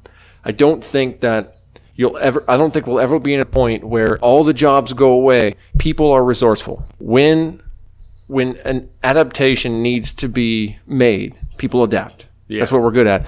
When opportunity accent, presents itself by responsibility being abdicated, Yeah. Somebody will step in to fill that responsibility and they capitalize on that and they will make money. But it's hard to say because it is unknown territory And and, that's a lot of people. and I'm not saying I guess thirty percent is a is a lot, right? But I don't I don't know whatever whatever the amount of the the population is now where their jobs could be automated. Yeah. you know what I'm saying. Whatever that number is, so thirty percent is just what I picked, right? So we can even go with twenty for it to be like a smaller number than that. But I, w- I would say 30, I would go bigger rather than smaller. so so at that right if 30% of those people again don't have any money you know because there isn't a universal basic income and their jobs have been automated the welfare system can't support all of those people so that's not a viable option so something else has to be done right do you mean that you think that like the that upper echelon of people would then do something to help try and fund that Because I know that like the example of the universal basic income in California is philanthropically funded. Like Yeah. people put money into that pro- project to give people universal basic income for we- X amount of we time. had talked about that a few yeah, that was in ago, the right? thing that I wrote too. Um, so And, I can and just to be that, clear, but- I am not saying that I'm against the universal basic income. No, I am just am I. trying to. I'm I'm going to try to argue that I don't think that we'll necessarily need it on a. I mean, mind you, the whole idea of it is that it's universal and everybody gets it, but I don't think it'll be well, and that's just as one. necessary as we think it might be. basic income is really a better way to put it because there's so Yeah. many different kinds because it wouldn't be and that's I even said that thing like it wouldn't be universal because everybody's not going to get it. It would only be a certain amount of people that would get it. Similar to how the welfare system now it would I foresee a, who a tiered system. Exactly. You work your way out of it, which is the way you So- it should be. So I just don't see a way that the country survives with 30% of people not having any money. I don't. yeah. And not And having just to some be type clear- of influx into Yeah, like I said, life, you know. I think I just said it a minute ago, but I don't disagree with that at all. And I mean, I'm definitely not opposed to it either. I think it would be a wonderful experiment to try because I would think you would you would probably see a different version of say like a modern day Renaissance because if a lot of people didn't have to work, they would have time to pursue passion projects they have. and that's You where I can you imagine if we didn't have to work? We could do this every goddamn day. Well, and that's just where I think the education thing comes in. You Mm-hmm. know, where for uh, us- for for the arts, certainly. I mean, not that you don't have to be educated or whatever to be an artist, but Yeah. you don't necessarily have to be. You know, but for a lot of shit, you have to be educated, not formally, but in some type of way to do it. And if people aren't willing to strive for education, you know, then yeah.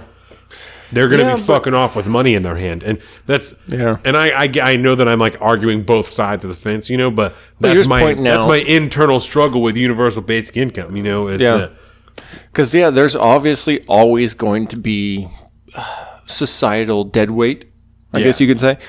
But uh, education, I think, is something I I would love to hit on real quick. I know we're bouncing all over the place here, but that's the That's nature right. of that's what JBP does to people. In the long run, it doesn't matter exactly what Jordan Peterson said. We'll talk about No. it more Yeah. for a long time. So Because it was a magical moment in our because lives. value systems is really the base of it, you know. Yeah. So and I don't want to jack too much of his lecture anyway. No, no. But go go back and think about education again, right? Yeah. I think in today's world, in 2018, the amount of education you can get, not necessarily an accredited education that'll get you a degree. Right. But if you want to learn how to do something on your car, you want to learn how to do just about anything. How do you think I learned how to edit, you know, the podcast? Yeah, you just I watched YouTube it. It. You know, and then there's company like Skillshare and what is the other one? Link or no, it's not LinkedIn. It was uh, lynda.com, which is run through LinkedIn.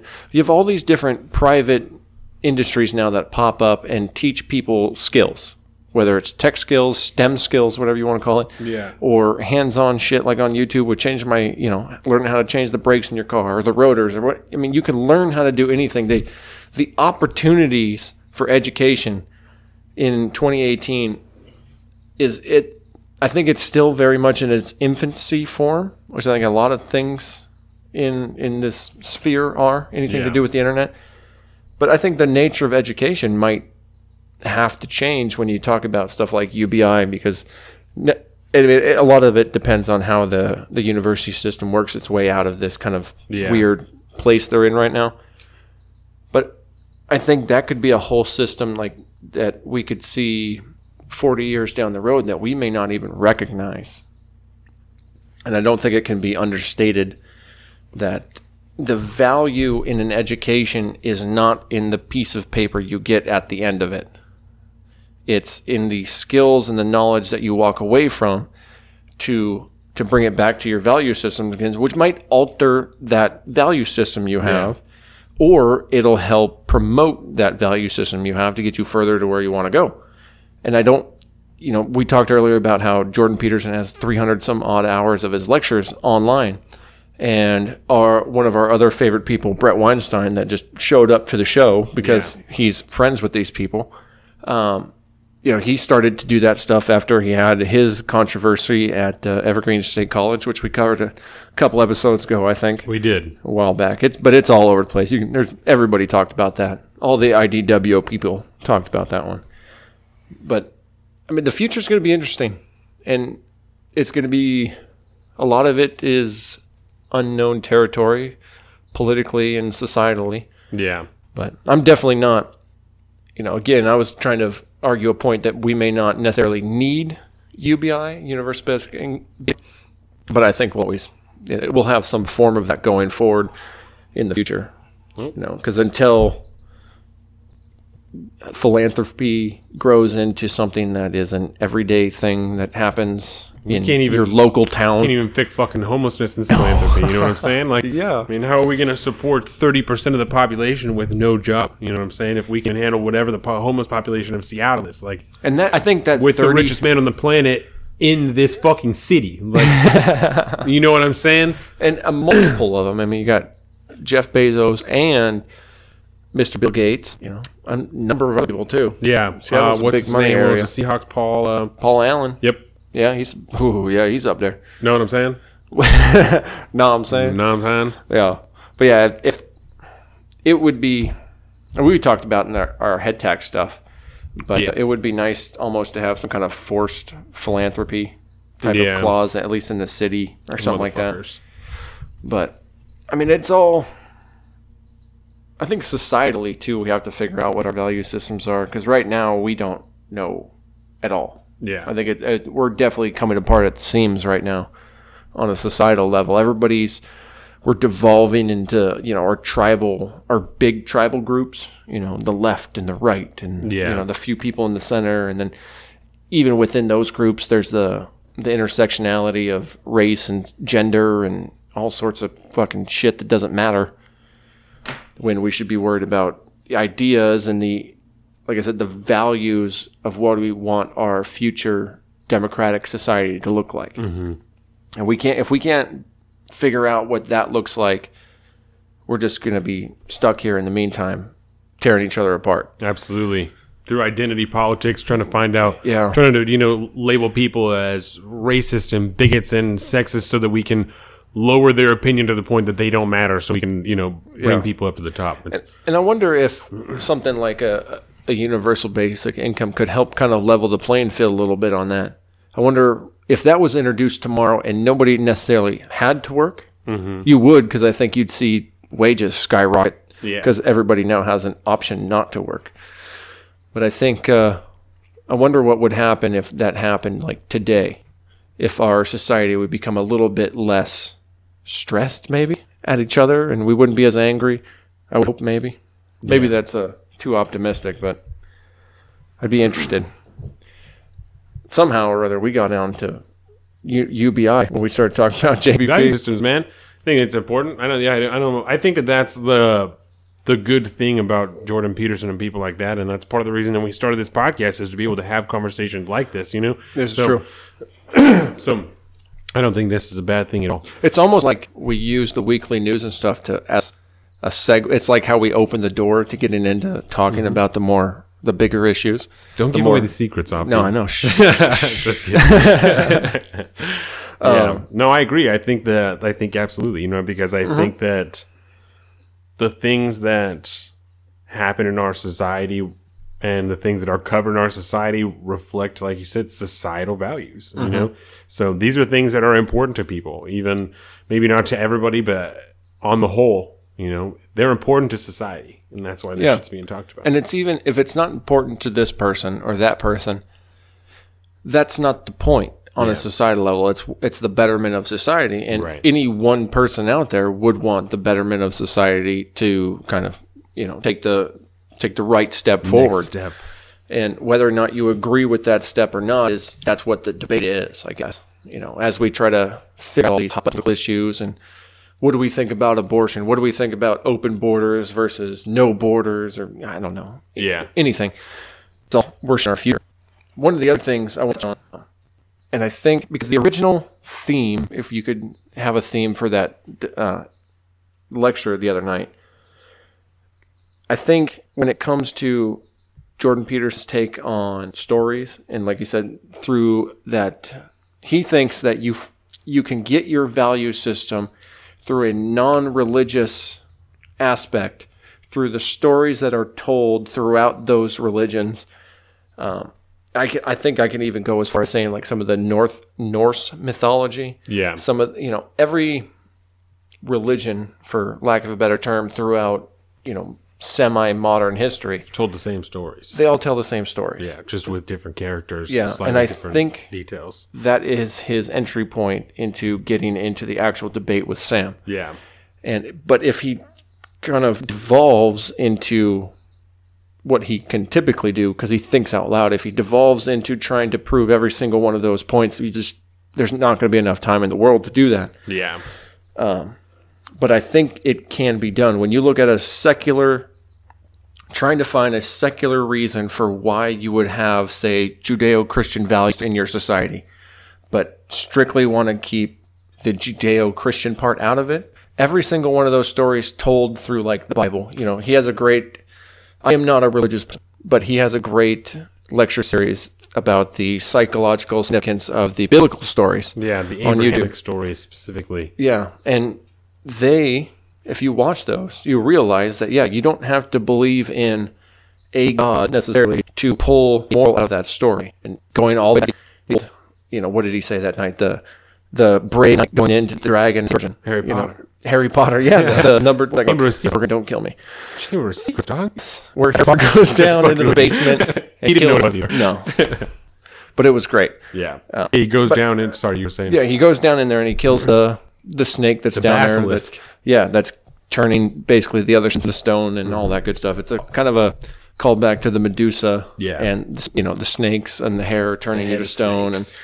And but then he he takes those analogies and then brings it down even farther to a a prey animal and a predator. A prey animal predator. What does it do? It freezes. You know, deer on the side of the road freezes. Rabbits in the middle of my driveway. When I take the dogs out, they all just freeze. And I think that's an analogy for turning the stone. And then you get the snakes on the hair, the basilisk in Harry Potter. It's always the snake that represents evil and Yeah. danger and all that good stuff. And then that could go, you can go all the way back to, you know, 200,000 years ago, humans living in trees and all that, being afraid of snakes and Co- spiders. co-evolving with snakes. Yeah. Yeah. So that's that's part of why our vision is as good as it is. you Yeah. know, is because we've co-evolved with snakes and we had to be able to see them when they were in the jungle. I also thought it was interesting he said that, and this is no offense to anybody who have eyes that is not perfectly exactly straightforward. Right. This is just like a thing that he said that I thought was super fucking interesting. Sarah Sanders. sorry, I'm sorry. No blow. no. So Michelle so- Wolf did a good enough job on that. the reason that most people's eyes are for lack of a better term like normal right standard um, and they have the white around them and then the colored part and then like your pupil is so that you can see where people's eyes are because that's what you want to know as as somebody who's having to constantly look out for yourself and other people you want to know what other people are looking at because you want to know what they're thinking about you want to know like what their value is you know Yeah. and what the plan is Yeah, what is their value? Why are they looking at that instead of looking at you while you're trying to speak? You want to know whether or not you're going to have some type of conflict with them, or whether or not you're going to be able to work with them and continue forward with whatever Mm-hmm. happens. You know what I'm saying? So, Well, that's why it's always been kind of like that. When I was growing up, manners, general manners, were always you looked who you were talking to in the eye when you talked. yeah, I have a problem with that because my I think so much when I talk, and so my eyes just kind of move all over move all over my crazy. Oh, you're thinking right now because you're not looking at me anymore, and you're looking around and you're trying to think. But I think, in general, that's a very good point. Uh, on an evolutionary, you know, evolutionary biology aspect, when you look at it from that perspective, it makes a lot of sense yeah, and I wouldn't begin to be able to argue against it. common sense dictates that it makes sense, and I'm not an evolutionary biologist, so I can't. I'll have to ask Bret for that one. yeah, Cody, curious what he said about what he would think about that. I wouldn't be surprised if they've talked about cons- given his past with evolutionary biology. yeah. Evolutionary biology. Man, that is a mouthful to say sometimes. Uh, but yeah, there was that. I tried to sneak in that one line that I really pulled out of that uh, that discussion. That Yeah, that opportunity and presents its- responsibility. yeah, opportunity presents itself when responsibility has been abdicated. I mean, it works in the business world. You know, you're always looking for that niche market that is underserved. You take advantage of that, and you're boom, you're making money. Yeah. And I think that applies to home life. You know, if there's something in your in your home life that you or your wife is kind of looking over, it's going to add up and add up and become a problem until somebody takes responsible responsibility for that, and then starts taking care of business. And then once you do that, you get marriage points because both people can recognize that it's something that needed to be done. Yeah. But but yeah, that's uh with I mean, we could talk about that kind of stuff forever and ever and ever. it's it's hard to just pull the plug on that. How we doing for time? We're probably about ready to uh Uh, we can move into Move pop on. culture now, I think. Yeah. If you want to do that. I got like basically nothing for pop culture. No, we're just going to talk about some shit that we did this week. I'm going to talk about The Last of Us again for a while. So Yeah. uh, because I played that game again a lot this week. Um, so let's move into pop culture. Let's do it. Uh, again, you know, let us know if there's anything that you guys wanted to be covered, or you know, want us to talk about more, or just opinions that you had on it. We definitely like like Offie always says, you know, we want to continue this conversation, and so anything at all, let us know about it. Jump in the comments, let us know what you think and Yeah. we'll uh we'll get the we'll keep the conversation rolling. All right, tell me what you consumed this week, Where did I consume pop culture wise. pop culture wise? Mm-hmm. I'm still on my Parks and Recs binge.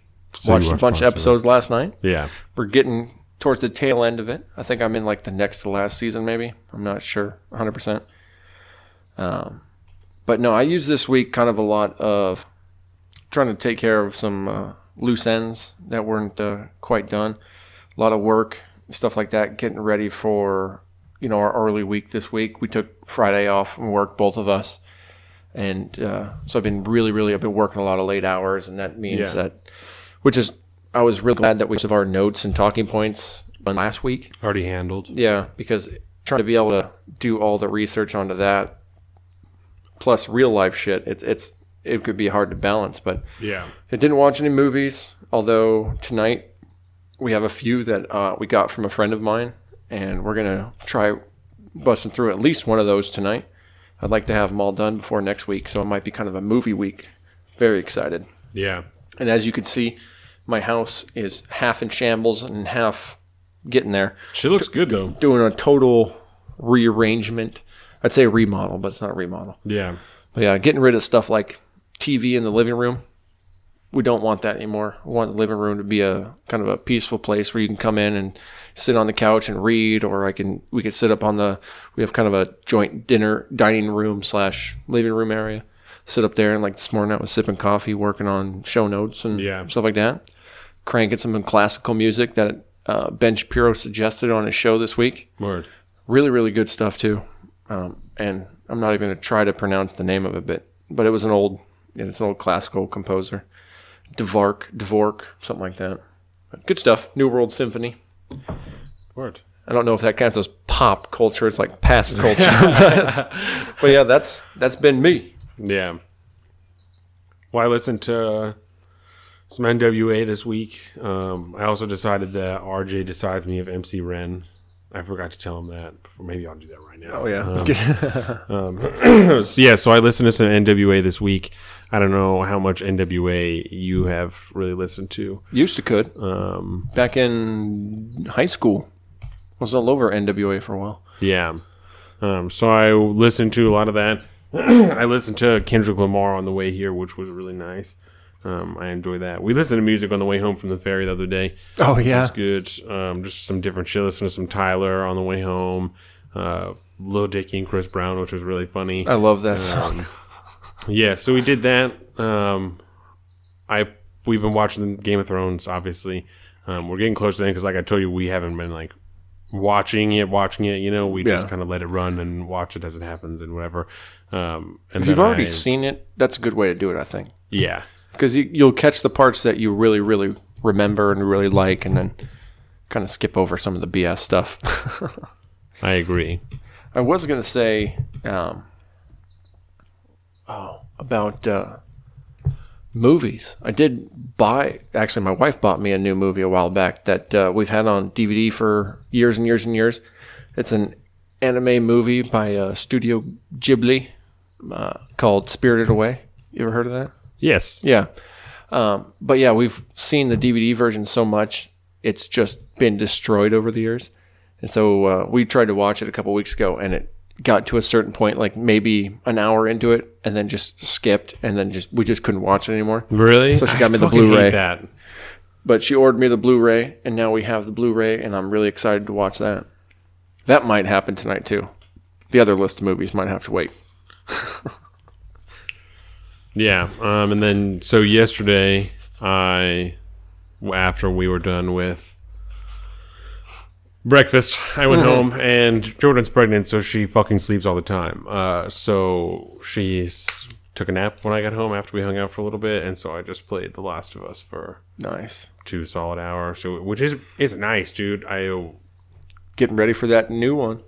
Yeah, yeah, really excited for that. I want to be all the way done with this one, have all the weapons all the way upgraded and stuff by the time that the new one comes out because I need to be playing that. Um, excuse me. Um, and so I did that a lot. I I love that game.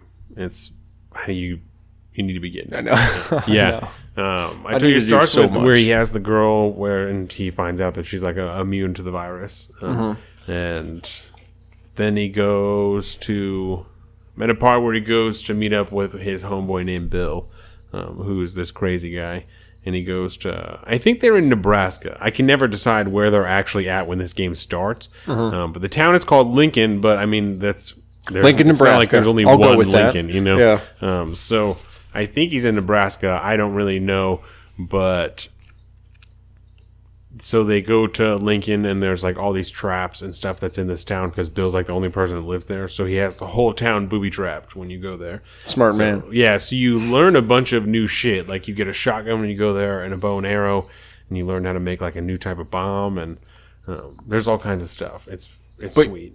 Do you already have your bow and arrow because you're replaying it? Uh, no, when No. you replay it, you have to find all the weapons again. But when you find it, it's l- like upgraded to the point that it was when you ended the game last time. Got time. it.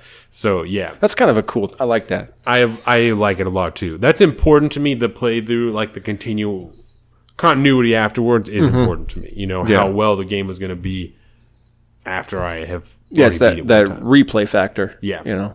Yeah, That's a, yeah, that's a really big thing in, in today's gaming world is what's the replayability Right. of a game. Because if you sit there and you fire out, say, God of War as an example, I mean, that story is damn near endless. It seems like you can't quite get to the end. It just keeps going and going and going.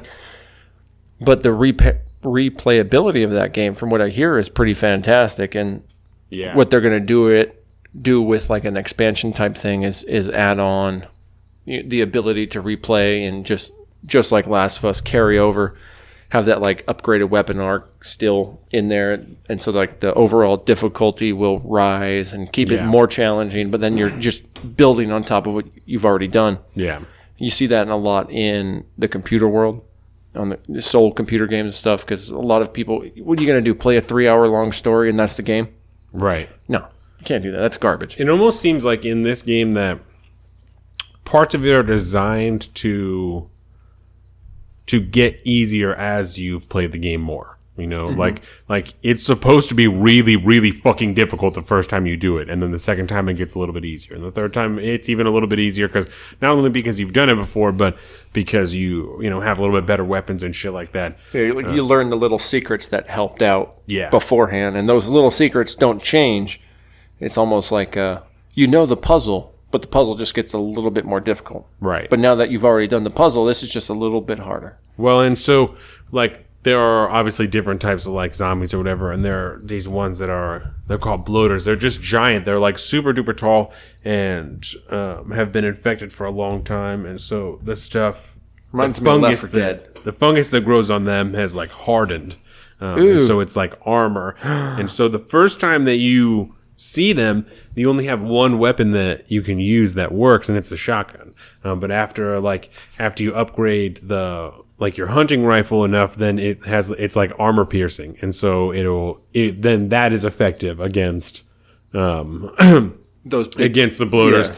and then like you you know you have those new bombs and shit like that and so it's at one point later in the game there's three of them in one location along with like other zombies at the same time and so it's like you i don't know like it, it's almost like you almost aren't supposed to be able to do it the first time you know Yeah. until you get later and you have these weapons that are actually effective when you get there like it's it's very interesting so like that. i wonder how much that was considered um, when they were making it you know yeah, or if they were just lucky that they did it that way, or if it was on purpose. right But that's nice. That's good. When does the second one come out? You know yet? i do not know I don't know if they because they dropped it at E3 if I remember right, but I don't think I don't know if they dropped the date yet. yeah Like they did that with the new Elder Scrolls. let's see it They dropped that it's coming, but I got no date. I don't know if there's a 2019, 2020 on there. I would imagine it'll be like a if it's it's probably going to be a late 2019 or a 2020 release for Elder Scrolls anyways. see here They got that new Fallout that's coming out, which I I was so proud of myself. I went to go watch the the trailer for that when I got home the other night on uh, Thursday night, Friday morning, whatever we call that. And I was gonna watch it, and I was like, no, that's a dick move.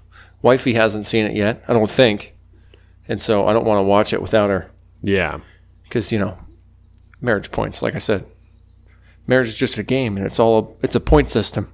you got to have points. the last of us 2 is still in the middle of development of course So- it is. Mud, that's all right. Take their time. Their track record. If they didn't put out something that was absolutely perfect, people are going to hate on them. Yeah. Uh, this makes the release window of 2019 seem incredibly unlikely for the game, and some have even speculated that it could potentially be a launch title for the next PlayStation console whenever that eventually launches. That would be weak as shit. I would be really would. fucking angry. You want to play that? We'll buy this new five hundred dollar yeah, console, baby. fuck you, a PlayStation 5. My PlayStation 4 is still awesome. Are, I wonder if they're going to keep doing that. Just keep going up the Oh, numbers. of course they are. It's like the iPhone. I have this question. I have an iPhone 8. You have an iPhone 8. Yeah. Carolina's got a 7, I believe, but we're going to uh, take her down either. Probably not today anymore, but we might go down to the, the Verizon store tomorrow. But are they going to make an iPhone 9? Because they did an 8 and a 10. I think it's the 10. X. It goes That's back I and think forth it's the X, or 10. I don't, I don't know what it is. But, But are they going to do a new iPhone 9? oh, I'm sure they are. Um, And then are they going to blow past? I mean, are they going to have 10, 11, this 12? is something that I don't understand about business, right? About capitalism, is that eventually your company can't grow anymore. You know, you have to just expect not growth, but to just maintain.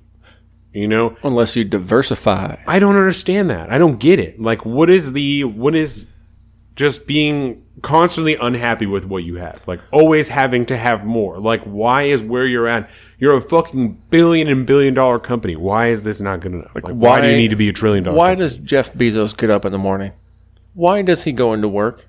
What is why? What I don't know because at this point he's got a, a, denomination of money that doesn't matter. You Yeah. know, after that, after X amount of dollars, whatever that number is, because I never looked it up. Fact check. What the fuck is that amount of money? But yeah, to where it Jeff doesn't Bezos? matter. You know, you make X amount of money, and then however much money you have after that does not matter. Like, yeah. I mean, I I would say don't it's know. probably going back to the value system. It was. I imagine that Jeff Bezos has a an amount of change he wants to affect on the world, which is why he takes on these different projects. You know, like the new thing that's going on is those. You know, they have that one brick and mortar store, the Amazon Go store in Seattle, where you can just walk in. I think if you're a Prime member, walk in, grab stuff, and walk out, and then Yeah. they just charge you. Boom, done. And I would imagine he probably wants to diversify that more and more, and that's probably why he, Amazon went ahead and bought like Whole Foods and stuff like that. right? And so maybe he just has a dream that is hasn't been realized yet, or he, you know, every now and again he sees an opportunity that needs to be filled somewhere that he can take advantage of, and he just wants to continue to be the guy to do that. Whereas you get somebody like Elon Musk that does that, but he does it more on a philanthropic level. He he handles big things that are kind of they feel like pet projects to him, like the tunnel system in LA. He did that Yeah. because he hates LA traffic Why he started to go moon, like into space, I don't know. But at what I do understand what you're trying to say. The whole what makes somebody, what's the the corporate model of always having to have growth? Where does that come from, and why can you never just plateau and just be where you're at? Right. Why does AT&T, AT&T need to absorb Time Warner to diversify and to become even bigger? I don't, yeah. Why? I don't know. Maybe it's because we're not a part of that corporate machine. I guess. I don't get it. I That's would not like my to think. value system. Yeah. It's because it's not. Because to me, that it can't be money. You know, when it comes to like Jeff Bezos, it can't be money. Because once you reach that threshold, it doesn't matter anymore. Money does not matter. So it has to money does not matter to just him anymore. Money, mm, it has to be power. You know, because because it can't be. I truly think, it, or I, my opinion, right, is that it can't be philanthropy and wanting the best for people because he's not looking out for all these fucking homeless people in his city. Yeah. You know, so it's not that. Like he I could don't. write one check and build a skyscraper to he's put all the doing homeless people in. things that are own, that are good for his business, and that's it. You know what I'm saying? So, so his his to me, it doesn't seem that his value, his his God, right, would not be humanitarian efforts or people being the best they can be. It's power. He wants to be the most powerful man that there is, Could be. Does I'm trying to think. and that's He not got- he and that's not in my value system. You know? He got involved, or at least Amazon got involved at least a little bit politically with the head tax. They donated some money to the campaign against it. I think it was twenty five thousand dollars, To start, yeah, to get it on the to start the petition. Yeah. is what it was. which is you know, like I said, it's chump change for somebody like Jeff Bezos. So, Absolutely. what is it that keeps that dude going? Is it a power thing, or is it just maybe he's one of those people that's just not happy unless he's doing something, and whenever he's doing something, he doesn't feel like it would be worthwhile to do something unless you do it 100% all the way and try to make it a success. And that, of course, pays dividends financially. I guess, but, But I- at, I at that know. point, you have to start to define success because you could say that when he started cornering the market in books, Yeah. that was success because that's what Amazon was. You could have know? just propped your feet up right so, then and so walked I away. also I also don't think that it's You know. success, you know, because that and I guess it could be depending on how he defines it, you know, but then at that point you would have to success I don't think would be the value it would be whatever success means to him whatever like the definition of that is you know? Mm-hmm. and if successful to him is to have the largest company on the planet or to be the most powerful man on the planet then it would be power. Or you know humanity or providing you could argue if it is to have the largest company because then he has the most employees you know? Then you could argue that maybe part of it is providing for people or caring for them or something like that but you know what i'm saying? At that pretty point sure- it's whatever success would mean to him. Yeah. And there's nobody that can define that except for him. Jeff bezos Yeah. Because I just, I really like to stay away from the power idea of, Yeah. you know, I, he wants to be the most powerful man in the world. Maybe. People but want I, that, man. People want that. I mean, is. that's there are whole books about how to be a powerful person. You know, how to like use other people's weaknesses to your advantage to get ahead in the world. Like that's a whole section of literature. You know, people want that. Like, That's, a very, yeah, that's power a is a very powerful emotion. yeah. it's yeah because the more power you have the more secure in yourself you can be because you have more power over anything else around you so Exactly. you could shape your own future if you had the power to do that Exactly. and i think that yeah that definitely can't be underestimated i just i guess i feel like that idea of being like a, a power hungry individual Mm-hmm. it could be dangerous because people are imperfect Right. and you know you know what they say absolute power corrupts absolutely Absolutely. if he ever gets i mean you really got to watch out for i think that's why we have such you know suspicions over corporate america as it is because they do have so much power and control over thousands of people's lives they control the the consumer market they can they control employment on a massive scale and if they decide to just close up shop one day and say, like, I'm done, I'm liquefying all my assets, good luck to everybody. Hopefully, whoever buys that aspect of the company keeps you around. Otherwise, I'm out. Good luck. Godspeed. yeah. Could be. But yeah, much like many of the other big questions in our society, we have to just kind of sit and wait and see what happens.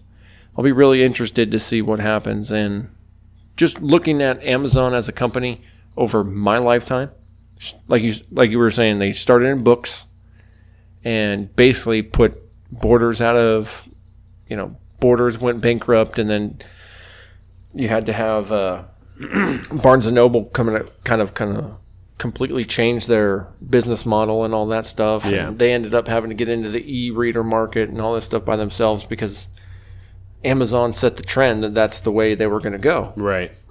And they are they're they're going to be. I personally think that in my dystopian future, I kind of am one of those people that if we kind of continue to give corporate America the power that we they already have and continue to grow and all that, if we don't ever as a consumer industry start relying on smaller business and supporting the, the, the people that are in your own bubble Yeah. just because it's cheaper to go elsewhere, I think you'll have some kind of you'll be in a position to one day where the corporate entities have much more power over things like politics than we really think. And next thing you know, you'll be in a, a total oligarchy run by corporate, you know, corporations and stuff like that. Yeah. I could see that. That's a very like a sci-fi dystopian way to look at things. Pretty reasonable fear to have. I wouldn't be surprised if it went there. Yeah. Not that that's pop culture. I don't know how we did that again. Word. But uh, yeah, that's what I did last week. That's my pop culture news. No, that was me. I think uh, I was talking about The Last of Us and shit like that. I don't Oh, remember yeah, exactly. Um, but I think that's pretty much it as far as it goes for pop culture. Uh, so we can move on to sports if you'd like. Um, yeah, let's see here. we need to start recording some cool like little intros to the different segments. yeah, Throw and 'em in insert there. them in there. It'd be fun. So I don't have that much for sports because, like I said, I want to wait till I have somebody else here to talk more about the Mariners. Um, but the Mariners were number one in the AL West, and now they are number two because they have had a rough go of it the last couple series. Uh, they played. Let's see, they played like the Angels, the Red Sox, the Yankees, and then the Red Sox again. Uh, yeah, which is super tough. And they got swept by the Angels, I think. Um, no, that's uh, the Mariners won one game in it. No, no, no, no. Nope, the no. Mariners swept the Angels. I'm sorry. I apologize to everybody. I'm, Sweepy, I'm sweepy. reading this shit wrong. Yeah, the Mariners swept the Angels, right? Um, and then Red Sox came in, lost Red Sox, beat the Red Sox, beat the Red Sox, lost the Red Sox, um, got swept by the Yankees just now. Uh, and then last night I watched them play the Red Sox. That's what I was saying. They lost 14 to 10. Ooh. yeah. Robinson Cano had seven RBIs last night. Is he back in the game now? Uh, that's, Was this his first game? uh, no. So I'm not fucking, not Robinson Cano. Fucking, what am I saying? Nelson Cruz. Nelson Robinson Cruz. Cano. Yeah. Because Cano is still out for Yep, PIDs. for PEDs. 50 more games, 60 more games, PEDs, performance enhancing drugs. yeah. Yeah. Sorry about that. Nelson Cruz. it's It with an with an eye. It's like what? uh, yeah. So sorry, not uh, yeah. So it was Nelson Cruz. Okay. fucking Just rocking them in though. seven, seven last That's night. awesome. Still, yeah. Um, so that was that was tough to watch. We went to McLeod's last night. Fucking hate McLeod's. yeah, I got nothing good to say about that place. So we went there, and I so yeah, so I watched that game while I was drinking beers and stuff like that. Uh, on the excuse me, on the NFL front, the Browns signed another. They signed an offensive tackle, growing the team, dog. Uh, they signed Greg Robinson, and he was second overall pick when he got drafted. Ooh. Um, so, telling you, the Browns are working. Browns are going to They're- be they're exciting. working. They're trying to do real shit out here. My whole fantasy lineup is going to be Browns, Browns, Browns. Browns, Browns, Browns. I wouldn't do that, but I'm excited to see what happens with that team. Maybe halfway through the season, there will be more than just one person on the Browns that gets played. That would be Um, nice. Yeah. Jameis Winston, um, he, I guess, looks like it's going to be suspended for like the first three games. Um, he had some allegations that came out with like an Uber driver that said that he groped her. Um, Oh, and so I don't know, you know. you have to kind of see what happens with that. Yeah, so so he violated. So I didn't do that much research into it, admittedly, but I will before Tuesday or by Tuesday, and then I will talk about it more. So, but the NFL is planning to suspend Jameis Winston for three games, um, having to do with the incident. So, um, I wonder if there's if they've actually. I mean, has he? Yeah, we'll we'll we'll talk about the details Yeah. of that later. Because I, don't- I wouldn't necessarily put it past the NFL to impose a punishment like that, even if there wasn't any kind of legal findings necessarily that are found against him or yeah, anything like that. Sometimes the NFL just plays it safe and and just you know imposes their own penalties on people before you know waiting for legal standings and well, stuff and like that. because yeah, that's what happened with like Ezekiel Elliott. Like he got suspended last year and fought that suspension for so long because nothing legally ever happened to him, but they still said that he violated uh, the conduct policy by even having you know allegations of domestic abuse. So. Mm-hmm. Um, It's a safe move on the part of the NFL, I think, because try and clean up the reputation. yeah, especially because it comes down to if you get somebody that that has some kind of bad allegations put on them, the last thing you want to do as a company as be is be seen, you know, giving them ops normal until maybe they find out that he is innocent or guilty or what have you. And it's just better to play it safe and keep him in the locker room until the investigations can kind of, you know, come to a head and you can find out some more facts about the, the situation. And so by putting rules in, like your rule book like that, it just pr- protects the NFL, I feel, Yeah, from the outside. As unfair as it might be, it's not necessarily a court of law, and so you're not innocent until proven guilty because you're just part of the corporation that is the NFL. Right. so they can vi- Do whatever you can have a weird rule like if you have any kind of allegations leveled against you, you get suspended. Right. It's like okay, well, I signed up for it. I guess that's the that's the deal. So, do you have the uh, the rankings for the um, for baseball up there? Because you said Mariners fell Yeah, to number two. I number was just two. curious who's number one right now. Uh, the Angels, I believe, in the AL West. sneaky, sneaky Angels. Yeah. So, but it's because of the losses that we took, I think. So, Yeah. Oh, let's see. No, the Astros. I'm sorry. We're ab- above the Angels, below the Astros. That's what it is. And the Astros are fucking. Yeah, they've they've out. gone to the World Series the last couple years. I think that the Astros won the World Series last year. Okay, I just remember, yeah, there was a lot of. Astros in the um, news. Yeah, I'm sorry to offend anybody. Case Bowles, when you're listening to this, turn around and just tell me that you're fucking ashamed of my lack of knowledge yeah, because this is. I'm embarrassing myself right now not knowing enough about baseball. There you So- go. And see, one day we'll get to a point where we can just have Case Bowles hitting that sports talk. Baseball Boom. correspondent. Yeah. Yeah, it's tough. So I apologize to anybody who loves baseball and I don't cover it. And when I do cover it, I do a shitty job at it. So uh, I'll do my best to improve. But You do a lot better than I do. Had to do, you know, well, one, I am not that I don't care about baseball because I do, but the other conversations that we had are much more important to me. Indeed. NFL is my first love. So It, it's kind of hard to cover as much as we do with any kind of thoroughness. yeah, Is that a word? Thoroughness? I feel like it is. Yeah. Maybe. We'll go with that. when football season comes around, people are going to be disgusted by how much football we talk about because college football comes around. I love the Ducks, so we're going to talk all about Ducks football. When does uh, college ball kick off? That's sooner than soon, the I NFL, think. right? Yeah, yeah. Um, because they've already done like some scrimmages and shit like that, and uniforms are getting put out, so it's got to be Yeah, because Pretty football soon. always starts before like the school year, yes, right? And then it continues on into the school year. Then it goes through the fall, Mhm. and then they usually. When's the end of footballs? Is- Is it usually like January, February? um, professional football is in February. Okay. Um, so we already had a spring game. Um, we already had our spring game, the or the Ducks did. The Ducks, uh, yeah, and that's and they lost because the Ducks a, suck, right? It's a scrimmage. Uh, so they just play. They play each other. Uh, Okay. But so the very first one, it looks like, is Bowling Green, and that's Oh. September first.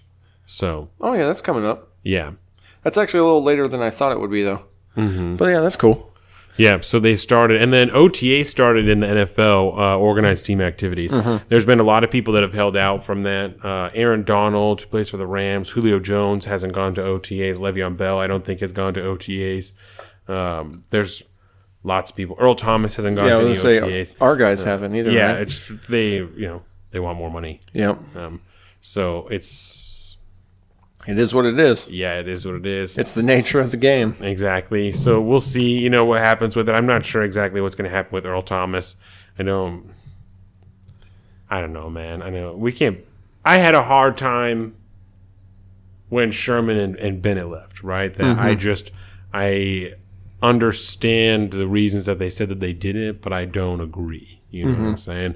So I just wish there was more room for loyalty, yeah, if that's the word. But due to the nature of contracts and, And all that's- these agents that move people around, I, I think the players don't have as much say in it as as they as we all kind of think they do. no. I think a lot of it is you know the agency that they re- represents them. and the teams, you know, a lot Yeah. of it is the management and the teams, the ownership, you know, that they don't want you. You won't be there. Know, that's Dez Bryant. You know, Dez Bryant is like used to be because he doesn't have a job yet, does he? nope. Dez Bryant still doesn't have a job. He used to be Oh. like a, you know was in a, a top five receiver, definitely right, and now he doesn't have a fucking job. I mean, he's he's 29 years old, doesn't have a fucking job. You know, Is it is it like a personality thing with him? Is it kind of like wants that? too much money. Dez Bryant wants too much money, Hmm. right? And he the last couple of years hasn't produced because like two years ago, maybe three years ago, he three years ago he broke his leg like game one, right? Or didn't break his leg. He he fucked a shit up his ankle or something and was out Hmm. like most of the year. Game the year after that just didn't produce as much. You know, Tony Romo is out, and so there's all this Oh, back and yeah. forth fucking whatever, and so he has to gain some new chemistry with Dak Prescott, and Dak Prescott isn't the type of guy to feed one player. He just spreads the ball around. That's just how he is as a quarterback. So, healthy? so you know, Dez Bryant wasn't being targeted number one all the time, so he's not producing number one all the time. So he and he has attitude problems not when he's not the number one all the time. So and now he's saying Yeah. that he's recommitting himself to football, and you know he's looking at new workouts and stuff like that, and Taking the Washington Post Avenue, huh? well, a lot of the coaches are Times. saying, "Well, you're you're 29. Why didn't you do this when you were 26? Mm-hmm. Why are you recommitting yourself now that you're arguably tipping on you know the later second or not the later but the second half of your career? You know, you're in the later part of your career for an NFL player, and now you're saying you're recommitting yourself. Like, yeah. that's that's why you don't have a job. You know, people don't care about that. They care about what you've done the last couple of years, and you haven't Yeah. produced. What have know? you done for me lately? That's why the Seahawks signed Brandon Marshall for two million dollars because we'll get two million dollars worth of production out of him, and you're not going to get four times the amount of production out of Dez Bryant that you're going to get out of Brandon Marshall. You know, it's not going to happen. So Yeah. that's that's why we didn't sign Dez Bryant. That's why we signed Brandon Marshall. You know, so Yeah. it's that's why Dez Bryant doesn't have a job, in my opinion. It makes sense. And he's not terrible, but It's, not, It's not necessarily a, a a guaranteed investment anymore. exactly. It possibly could be a good investment, but the numbers aren't necessarily there. Exactly. And so now it's a it's a bigger gamble on somebody that is you know like you said he's 29 years old and he hasn't put up the numbers lately for X Y reason. But what you know why are you going to send him a, a big fat contract if you can't statistically prove that it's going to make you money again? Exactly. I can see that. It's every time I talk about sports like this, I have to really step outside myself because I can't logically argue any of this because there's so much fucking money in it. I just none of it makes sense to when me. the markets are all so different. You Yeah. know? like especially It's a about- microeconomy. especially when you talk about baseball, you know, and the contracts that they have and stuff like that, Mm-hmm. because of um, the way that the like the baseball union is. You know, that's why their contracts are like that, and that's why they're fully guaranteed. And you can sign a hundred million dollar contract and play one game. I had an epiphany. What? This is the age of cryptocurrency, is it not? Yeah, Let's have every major league sports, like NFL, you'll have the, I don't know, what's NFL coin, you know, MLB coin, and then all the teams and all this stuff, like they just convert all their money into this stuff. They switch it all over to blockchain, and then they, you know, they sell it off to the investors that want to buy in, blah, blah, blah, blah, blah. And now they have their own cryptocurrency. And now everything is just monopoly NFL money. And we throw it around as much as we want. That way I don't have to get so taken aback when we're talking millions and millions and millions of dollars and everybody's mm-hmm. not satisfied. They're getting enough. I'm like, bro, I'd take that $2 million contract. Shut up. if it's all NFL fun money, I don't care anymore. yeah. So there you go. Wave of the future. I just the way to solved all it. their problems. NFL, you can hit me up later and we'll talk. when this gets implemented, yeah. I coined that shit first on the 23rd of June, 2018. yeah. You can't steal that from me. The robot that runs the NFL. Um, what's his name? Good. Uh, Roger Goodell. Roger. Yeah, Roger Goodell. Fuck Roger. He's a robot, so don't hate him too much. So, you know, Word. that's That's it. sports. yeah, that's sports for this week. I'm pretty sure. Um, the I look forward to the Ducks. I'm wearing a Hawks jersey today. Uh, let's go ahead. Let me switch over programs so we can get to the end of this fucking show. I saw a dude that was sporting a uh, uh, Lynch jersey the other day. Really? Yeah, because I, I got a Lynch jersey. It's the only Seahawks jersey I have. But I love me some beast mode, man. I'll Pam- still sport that. Pam told me maybe like a week ago. I walked into work and I said good morning to her, and she said, "I had a jersey for you." And I said, "What?" And she said, "I had a Marshawn Lynch Raiders jersey that Dave bought, and I think maybe he wore it one time, and it was just sitting up, and he was just waiting for it." And um, she said, "And I had it in my hands, and I was going to give it to you, and one of my kids ripped it out of my hand and give it away." She said, "So I am so sorry." And I said, "Pam." I totally understand. And she said, I just thought that your mom would have loved that so much. And I said, I would not have given that to my mom. I was like, I, I most certainly would have kept that for myself. Like, I would have told her about it, but then would have told her, and I kept it for myself. That's like, awesome. This is mine now. Like, This is mine. to have cannot Dave have. Ellis's Marshawn Lynch Raiders jersey, that's mine. No one gets to have that. I probably would wear one fucking two times. You know, it's that would stay just pristine forever. Like it's not. I was so fucking honored that That's awesome. she even considered giving that to me. That's that's big. Yeah, Big. ah, good old Pam. Pam is a good person. fucking Pam. You know, and I love the fact that we're always talking about Dave. Dave is going to live forever through the Salt of the Streets podcast. Because I got a bunch of stuff that Dave gave me, you know, because he was really into archery. Dave was rad, dude. Dave Yeah, was so he was such rad. a cool dude.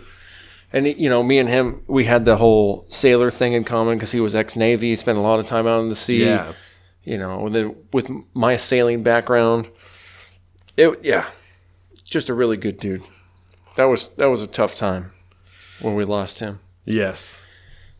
Life is precious. Love who you have when you have them. September is one year, I think. Yeah, I think so. Word. On that pleasant note, Yeah. let's Shout out Dave. Dave Ellis was cool as fuck. Anybody who listens to this from work knows. the Case man, the legend. Dave Ellis was cool as fuck. Word. Yeah, so shout out to Dave always. Um, so with that, dog, I think I have one here that we can go with. Um, you know, Colin, did you ever uh, did you ever just go crazy, just like licking different things in your apartment, like a shoe? Like I even licked a cat's fanny and like nothing worked. I have no words. I just I just picture the star.